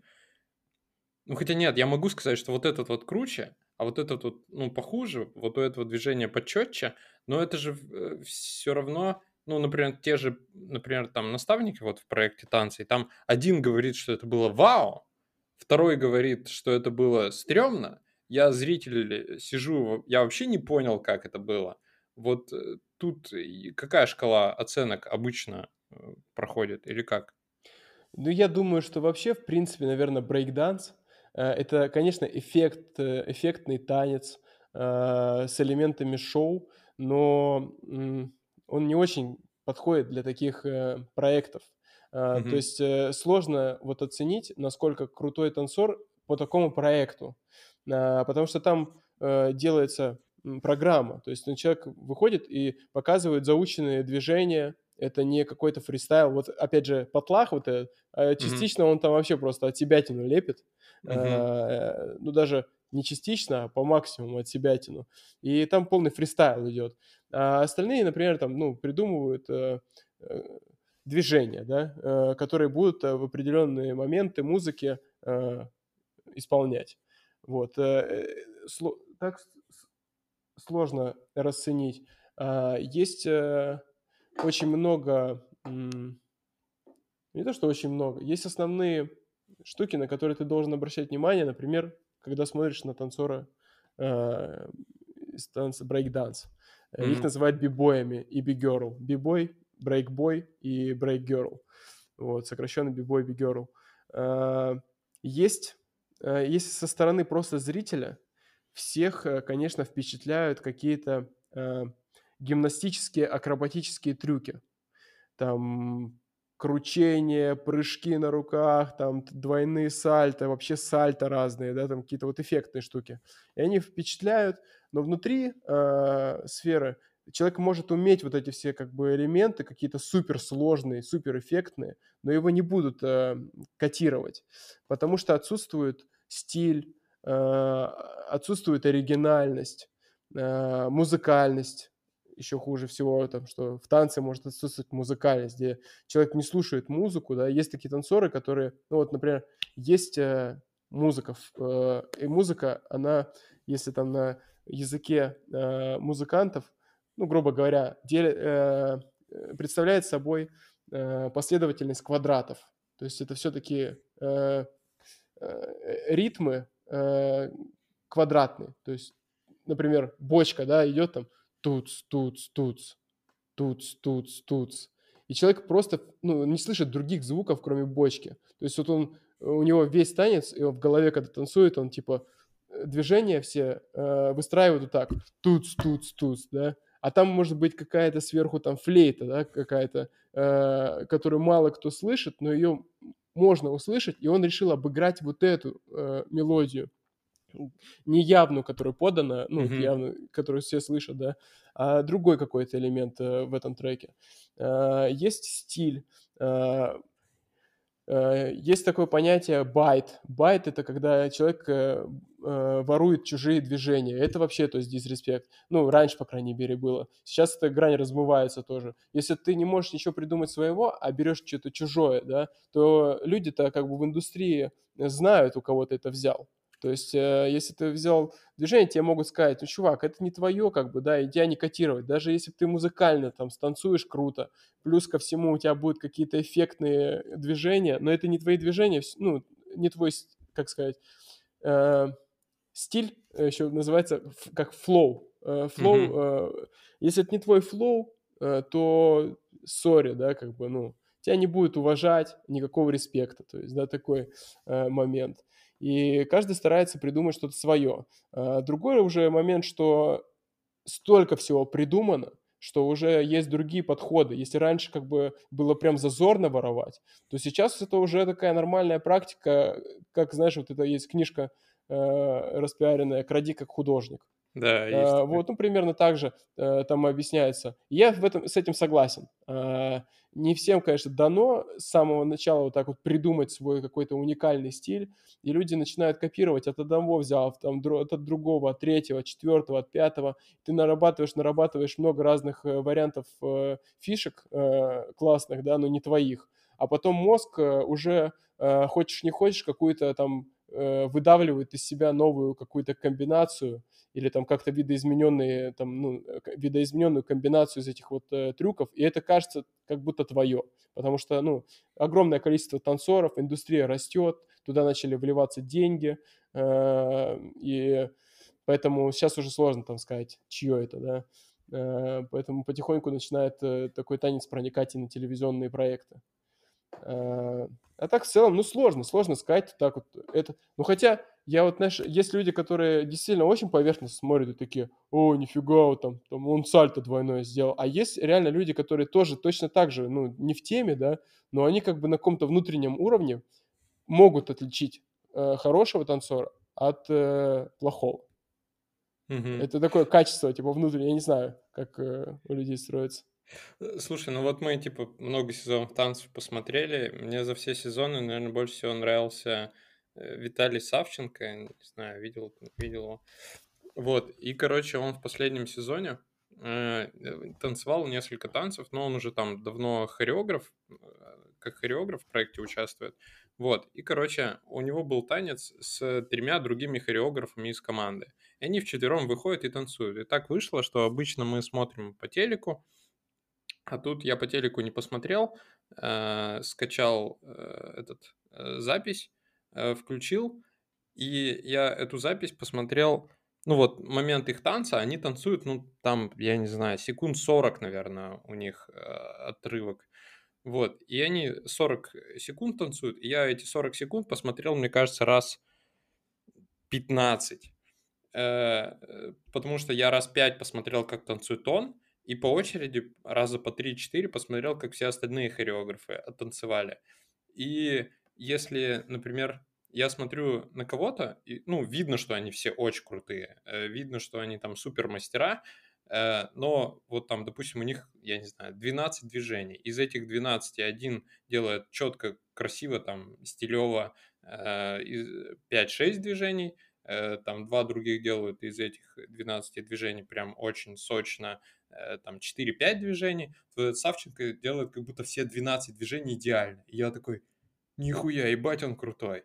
Ну, то есть там 4 чувака вышли, станцевали, по сути, одно и то же. У них там практически идентичные движения. Но я потом пересмотрел всех в отдельности и такой, я их даже сравнить с ним не могу, потому что он, блядь, он идеально сделал. Я такой, надо, типа, было приз ему давать в последнем сезоне, а Мгм. не тому, кто победил. Ну, я, видишь, как бы в силу того, что я, можно сказать, занимался только одним видом э, тан- танца, это брейкдансом, А, я могу сказать то, что это совершенно разные. Вот хореография и брейкданс — это абсолютно разные вещи. То есть э, брейкданс — это какая-то целая культура, понял, типа там, не знаю, вообще, если копнуть, э, там, не знаю, посмотри как, какое-то кино, может быть, э, может быть, будет тебе интересно, откуда появился брейкданс, там, ну, там гангстеры в Америке mm-hmm. выясняли так отношения, чтобы не стрелять друг друга, да, то есть там какие-то пацанские заповеди, вообще, в принципе, да, нельзя сказать, сказать э, про брейкданс, там хореография, потому что э, танец, который будет сделан грязно, он может быть не хуже танца, который вылизанный. Понял? Типа ага. сделан прям и уникально, и, там, точнее, не уникально, идеально. То есть, Я э, понял, это, то есть такие это моменты, да, это не обязательно. Там ну, другие, другие немножко аспекты. Ага. А хореография, это тоже интересно, это красиво, и там уже как бы ты понимаешь мастерство, ну, я думаю, что это даже можно назвать части как, бы, как будто бы таким видом спорта, что ли. Ну, в том числе. Ну, как наверняка. балет, например, да, это, это же очень сложно. То есть там да. выполняется... Вон, даже есть же спортивные бальные танцы, у них же приставка спортивная, не просто так. Наверняка там есть четкость движений, которые оцениваются судьями там ровно так же. Там это движение сделано на, не знаю, на 3, это на 4, это на 5. Это тоже танцы, это тоже очень красиво и эффектно, но это другие немножко mm-hmm. моменты. Да, мне это завораживает, это интересно. Я э, когда ходил на такие э, соревнования, не на такие, а вообще на соревнования по брейкдансу, там обычно перед брейкдансом или после брейкданса соревнования, или параллельно э, проводят э, по хип-хопу. То есть э, это такие как, как танцевальные, стоячие, там, я не знаю, как это сейчас себе объяснить. Ну, в общем, хип-хоп. Ты наверняка... Ну, ну я понял, да, да о чем да. ты. А, и это тоже было интересно смотреть. Ну, поэтому можно, можно. Слушай, а вот, э, ну, так как ты постоянно, получается, следишь за тусовкой, э, и а я, кроме проекта танцы, ну, глобально ничего не видел. Э, если в тан... Я вообще не знал, что танцы существуют до проекта танцы. Нет, ну, знал, конечно, но вот, например, если брать какую-то, я не знаю, популярность или еще что-то, Э, как-то изменилось, ну, если брать, ну, на, хотя бы в русской среде, э, популярность танцев, и, ну, э, брейк-данса, допустим, в частности, из-за проекта танцы как-то поменялось, или это просто как-то параллельно прошло, какая-то популярность появилась, но глобально не повлияло? Да я думаю, наверное, по-другому это должно звучать. Благодаря ага. развитию танцев, вообще, в принципе, в России, того же брейкданса, э, благодаря людям, которые не сдавались. Знаешь, существуют такие э, исторические моменты, как волны брейкданса э, когда угу. он был популярен в России, потом перестал. Люди... Да, мне кажется, где-то в 2000-х он прям Это, вообще... ну, несколько точно было. То есть на моей памяти точно две было, которые я, наверное, пережил. И люди не сдавались и продолжали заниматься, там никакого, никакой поддержки там ни от государства, ни от кого. И культура росла, э, в Америке это тоже все росло, в клипах все больше там было задействовано танцоров, э, это, это, ну, и, и такие появились программы.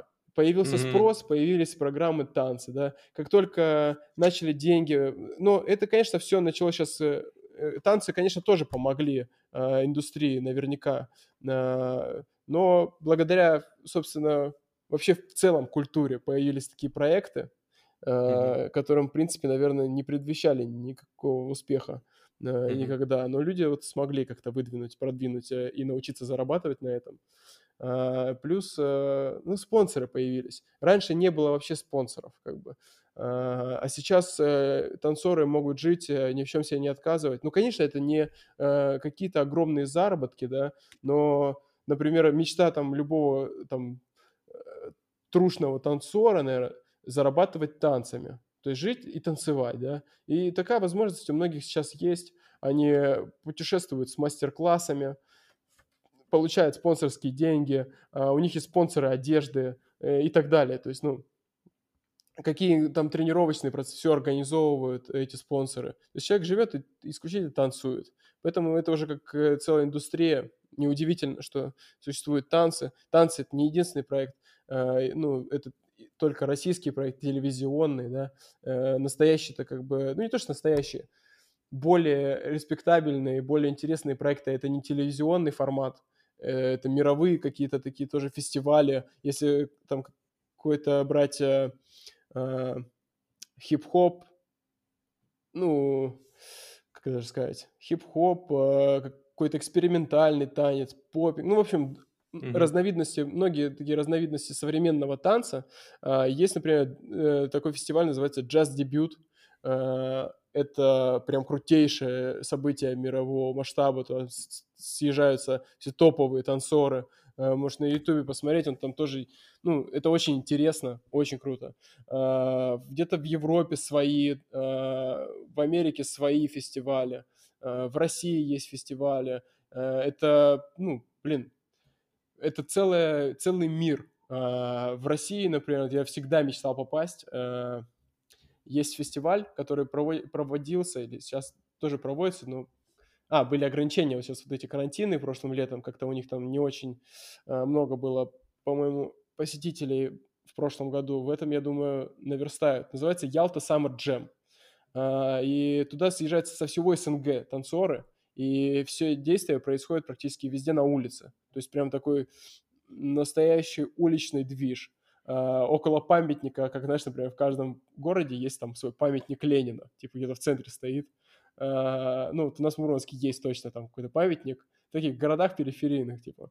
Э, и там есть свой памятник, у этого памятника там организовывается сцена, люди прям на, ну, на, там стелятся линолеум на мрамор, и, ну, и прям мощно танцуют, выявляют лучших, сильнейших, Э, с живой музыкой, там, с позитивными вибрациями. Это длится там около нескольких недель, там просто такой, ну, прям прокач для танцоров, э, рай для танцоров. И еще лето, море и так далее. Э, вот я в детстве все хотел туда поехать. Потом уехал в Чехию и вообще отдалился от этой всей истории. Ну, от Ялты. Угу. А ты сейчас не танцуешь? Нет, я не танцую, не танцую уже давно, не танцую. Я закончил, когда в общем, танцевал я 10 лет примерно. Uh-huh. 10 лет я танцевал, и в какой-то момент э, я понял, что мне как-то, ну, хочется заниматься... Мне, интерес... Мне поменялись немного интересы. Э, я начал э, пытаться реализовать себя в бизнесе, uh-huh. в работе. Какие-то меня проекты просто ну, настолько увлекали, что я старался время на них э, больше тратить, э, чем на брейкданс. Плюс у меня, я уже говорил, есть определенные проблемы со спиной, uh-huh. которые есть там, наверное, у каждого третьего человека. Это остеохондроз. И это мне мешало. То есть я иногда испытывал дискомфорт, и, uh-huh. это, ну, то есть это тоже как бы сломило мой интерес, скажем так. mm-hmm. ну так, ну да, впаду, да, короче, да, да, да. К, к, к этому, конечно, не способствует. Да, потом просто, знаешь, так смотрел, думал, ты что за глупости, типа, ну, в какой-то момент я смотрел, думал, что за глупость, чем вот занимаются люди? Даже вот такие у меня были, знаешь, отречения от этого. Но я за этим наблюдал, но э, наблюдал конкретно, мне нравилось что-то определенное там, да, а каких-то людей я, наоборот, думаю, как вообще раньше мне это нравилось, да, ну, это же выглядит смешно, там, да, к примеру. Uh-huh. Какой-то вот этот период взросления, как, ну, там, поиска себя. Ну такой, да, да, я понял. Вот. А сейчас я все равно ну, вернулся такой, думаю, да нет, это, конечно, глупости. Это круто. Круто, что люди кайфуют и получают удовольствие. А, ну вот, кстати, у меня есть теория. Я в какой-то момент вот как раз я типа бегал, э, в качалку ходил почти год, наверное. И я такой, ну, вроде бы как я начинал это ради того, чтобы там мышечной массы поднабрать, э, какие-то килограммы скинуть, там кубики пресса, все дела. Вот, а потом такой, блядь, типа, почему я должен заниматься, типа, чем-то, ну, все может быть интересным. То есть в качалку было ходить интересно, глобально, то есть есть куча интересных моментов. Бегать тоже было интересно. Но я такой, ну, можно же, ну, я открыл для себя настольный теннис, и, типа, можно заниматься спортом, но весело. Типа, э, вот, ну, то есть я прям, ну, кайфую, когда играю, вот, и такой, типа, блядь, так, типа, же можно совмещать, то есть я и спортом занимаюсь, и весело, и меня прям, да, то есть мне вообще не надо себя заставлять, чтобы пойти в зал и там хреначить э, час, два или три. в зависимости от того, что я там буду делать. Ну, в, в смысле играть, либо просто тренироваться, либо на счет, либо, может, какой-то турнир. Вот. Э, ну, я тебя, конечно, не, это, не, не уговариваю, но, может быть, тебе попробовать как-нибудь сходить, потанцевать. Я, я тебя услышал, и знаешь, э, что понял, что я в какой-то момент э, там не договорил кое-чего. Ага, А, давай. Я же до того, как сейчас начать вот этот спортивный образ жизни вести, здоровый, прошлой зимой я открыл для себя смешанные единоборства. А, ты сейчас еще и на смешанные единоборства. А, и вот сейчас мой вот этот вот процесс, скажем так, бега и а, моих занятий, а, это как бы такой подготовительный процесс к возврату к этим тренировкам в смешанных единоборствах. А, Потому что ну, мне там было достаточно тяжело, и, ну, и сейчас я вот подготавливаюсь, скажем так, к этому. Я понял. Ну, смотри. Не, смешанные единоборства, это очень интересно, но я, типа, походил, словил ряд травм и такой Э, нахрен. Да, это, э, знаешь, это, ну, много разных, э, как сказать, э, таких моментов неприятных, но это тоже нужно все э, продумывать э, в плане Да. того, что э, выбирать, э, выбирать себе соперников не э, новичков, Потому что если ты, например, э, борешься... Да, с, новичками у тебя больше шансов получить конечно, травму, конечно. чем с опытным. Э, опытных э, себе соперников. Я просто ходил, прошлую зиму, прошлую зиму всю проходил, меня это реально прям, ну, зацепило, ну, это интересно, очень интересно. Это полезно. Это полезно. Ты тоже там много разных плюсов, насколько у тебя уверенность какая-то крепчает в тебе, то есть ты там, ну, действительно полезно. Там, это не в плане того, что там, знаешь, там, ходить драться там повсюду, как бы, да, там, или там все там вопросы не, ну, решать дракой. Но уверенность... 100% добавляет уверенность. Конечно, конечно. И очень сильно э, влияет на тоже на твой образ мышления, скажем так. Вот. И плюс это интересно. Почему я туда пошел? Вот, собственно, потому что э, я э, как-то попробовал в свое время походить в зал и понял, что мне это вообще не интересно. Мне просто неинтересно вот бессмысленно качать мышцы. Э, ну, я не вижу в этом смысла. То есть ты пришел, у меня нету никакой, как будто, знаешь, мотивации и цели. Да, там как-то тяжело находить мотивацию. Я вот за это не очень люблю зал. Можно придумать себе мотивацию. У меня, например, была мотивация пожать 90 кило от груди. И я вот ровно один раз пожал, и вот после этого момента мне стало максимально скучно. Типа, я до этого ходил еще такой, ну, я пожму, я пожму, я пожму, я пробую, я пробую, я пробую, я пробую. У меня один раз получилось, я такой, бля, ну все, я не знаю, что там еще делать. Тогда, ну, то есть ты не видишь, э, как сказать, применение вот этому навыку. Э, вот угу. ты научился 90 эти поднимать, ну окей, ну а что дальше-то, где ты его применишь? Да, типа? да, ты не, не понимаешь, что с этим делать-то потом. А тут раз, как бы ты там бросок научился, такой хап, Ой. это уже навык хороший. Да, ну вот борьба, э, настольный теннис, э, ну там, ну вот мне как сейчас кажется, там вообще просто какая-то бесконечные э, грани развития, куда можно расти, и потолок этот, ну, он стопудово все равно есть, но тебе до него расти, расти, расти, расти, развиваться.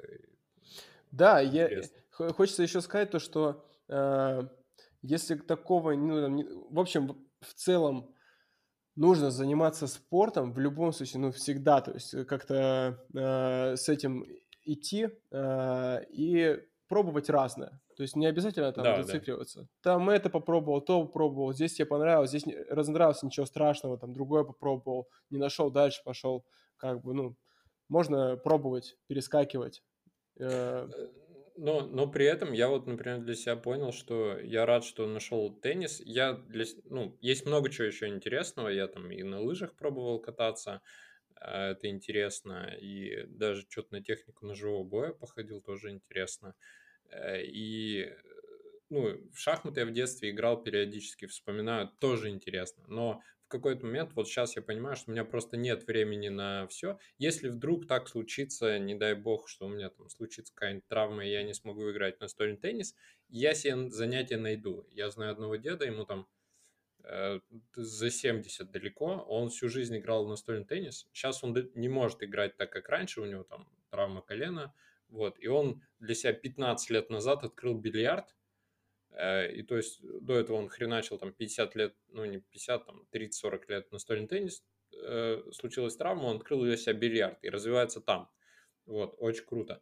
Э, вот, и я также это понимаю, но, например, я в какой-то момент, типа, я определился, вот я там ходил туда, ходил сюда, ходил туда, ходил сюда, занимался этим, занимался тем, а потом такой, о, настольный теннис, и тут мне сейчас просто жалко будет потратить, вот меня тут чувак звал на турнир, по, на турниры по шахматам, я такой, ну, с одной стороны, круто, шахматы тоже очень интересно, я бы тоже пошел, но я же это же время могу потратить на то, чтобы пойти в теннис еще прокачаться. И мне уже жалко тратить на шахматы. То есть у меня сейчас вот один спорт, в котором я прям вижу для себя много развития.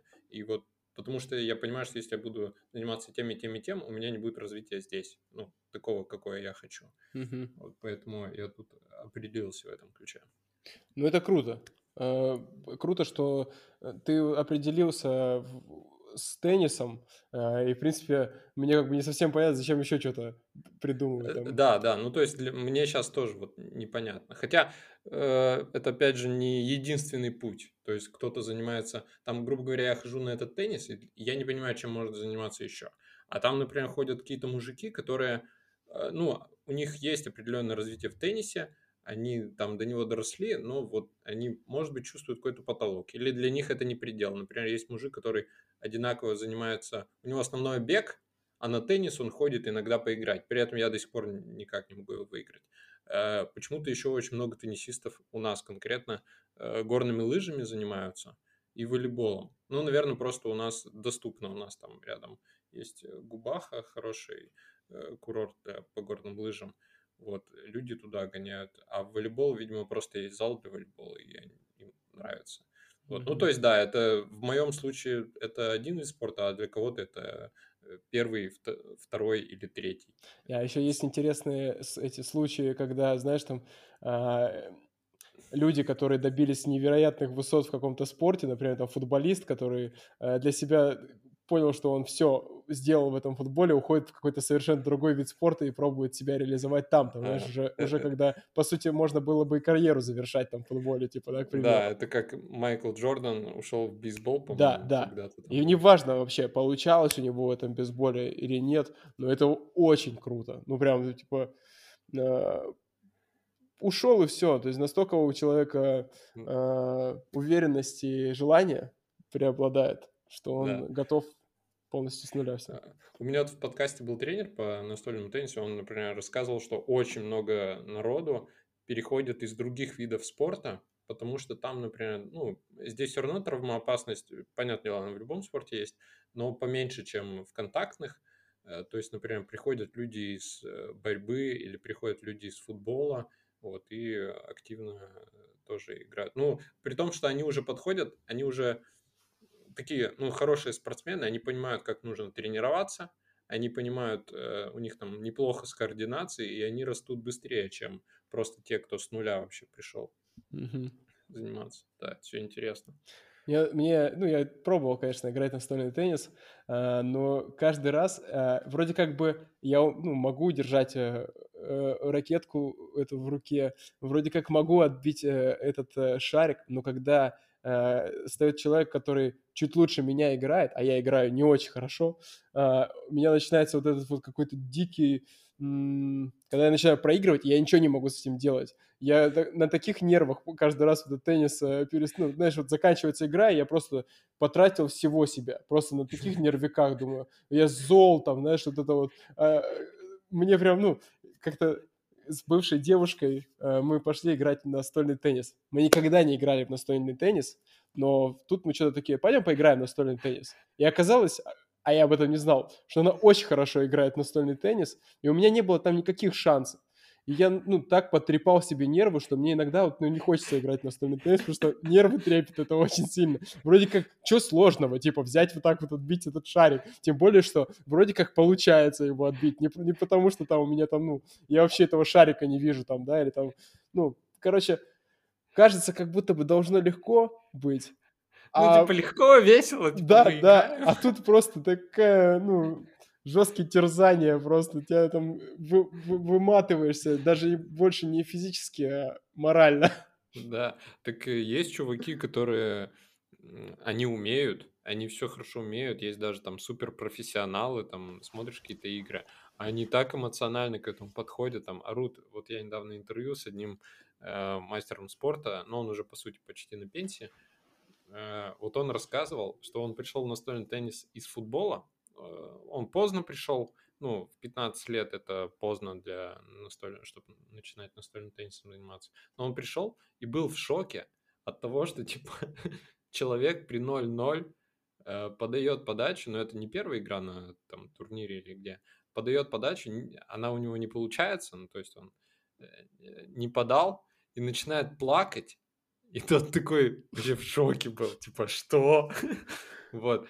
Ну, то есть есть народ, который так вообще жестко орет, психует. Э, я сравнительно спокойный, у меня тоже бывают эмоции, но мне иногда, конечно, я такой, типа, вы чё? а там такой, у нас в зале что-то на одной неделе два раза подряд один мужик эмоционально переезжал. И вот он два раза за неделю на теннисе чуть не попиздился. Я такой, а, типа, да они так жестко орали, я думал, блин, сейчас их разнимать придется. Вот, ну, прикольно, да. Интересно. Я бы сейчас подумал, что это я такой, знаешь, ну, не, не, там знаешь, сколько таких вообще. Там бывают те, кто ракетку кидает на стол. Еще хуже бывает ракетку там куда-то... Я смотрел, ну, профессионалы, и там один психанул, и как-то откинул ракетку. Он не хотел ее кинуть в кого-то, но так получилось, что ракетка улетела в судью. Она не попала, судья уклонилась, но этот чувак тут же подбегает, давай извиняться. Вот, ну это вообще жесть была. Я такой, такой, там зарядить можно было так не слабо. Блин, офигеть, нервная, эмоциональная игра настолько.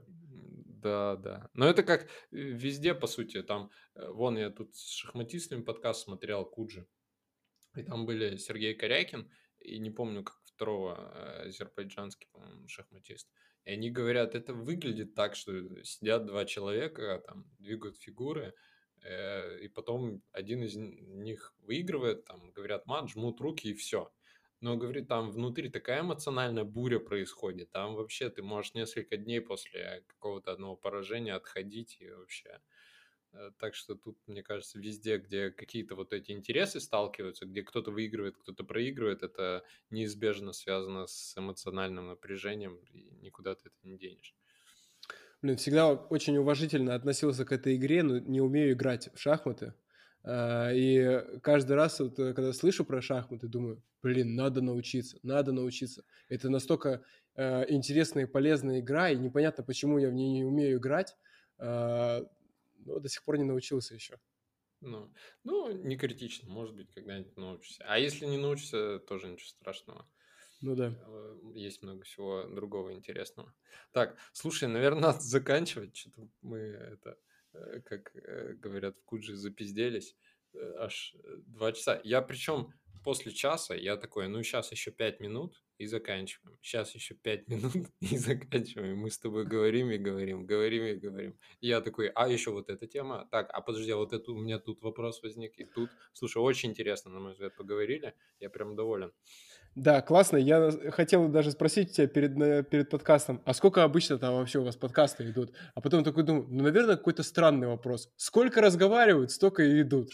А потом думаю, не, ну это может превратиться в этот, как у, как у у кого там тоже на ютубе бесконечные подкасты. А, бесконечное интервью, там, да, Утоми, да, по-моему, да. Да, да, да. Лейблс.ком есть, да. Вообще, э, что хочу сказать. Эм, да, действительно, классно поговорили. Э, не знаю, когда я соберусь послушать это интервью, э, интервью этот подкаст, я думаю, мне вот очень приятно, что такое вообще в моей жизни есть. Вот я заметил вот это ощущение, когда Э, ездил прошлым летом э, отдыхать и снял видео, э, и смонтировал видео. И у меня как будто бы остался вот такой вот кусочек истории, знаешь, вот как вот фотография, да, да. да кусочек истории, и будет, будет очень, наверное, интересно вернуться к этому разговору, послушать этот разговор на, ну, спустя какое-то долгое время и прям, ну, как будто бы сохран...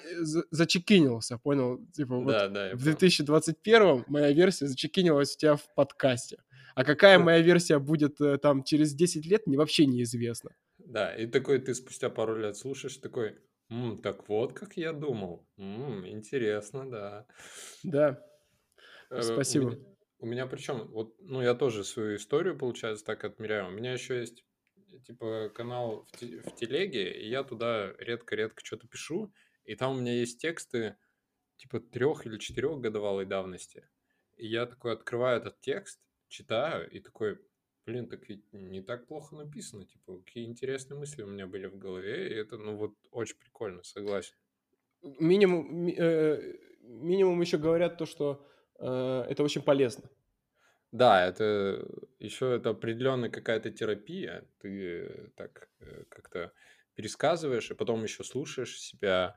э, Вот. Ну, дня через два, кстати, будет интересно послушать, несмотря на то, что ты вроде бы все сейчас и так слышал.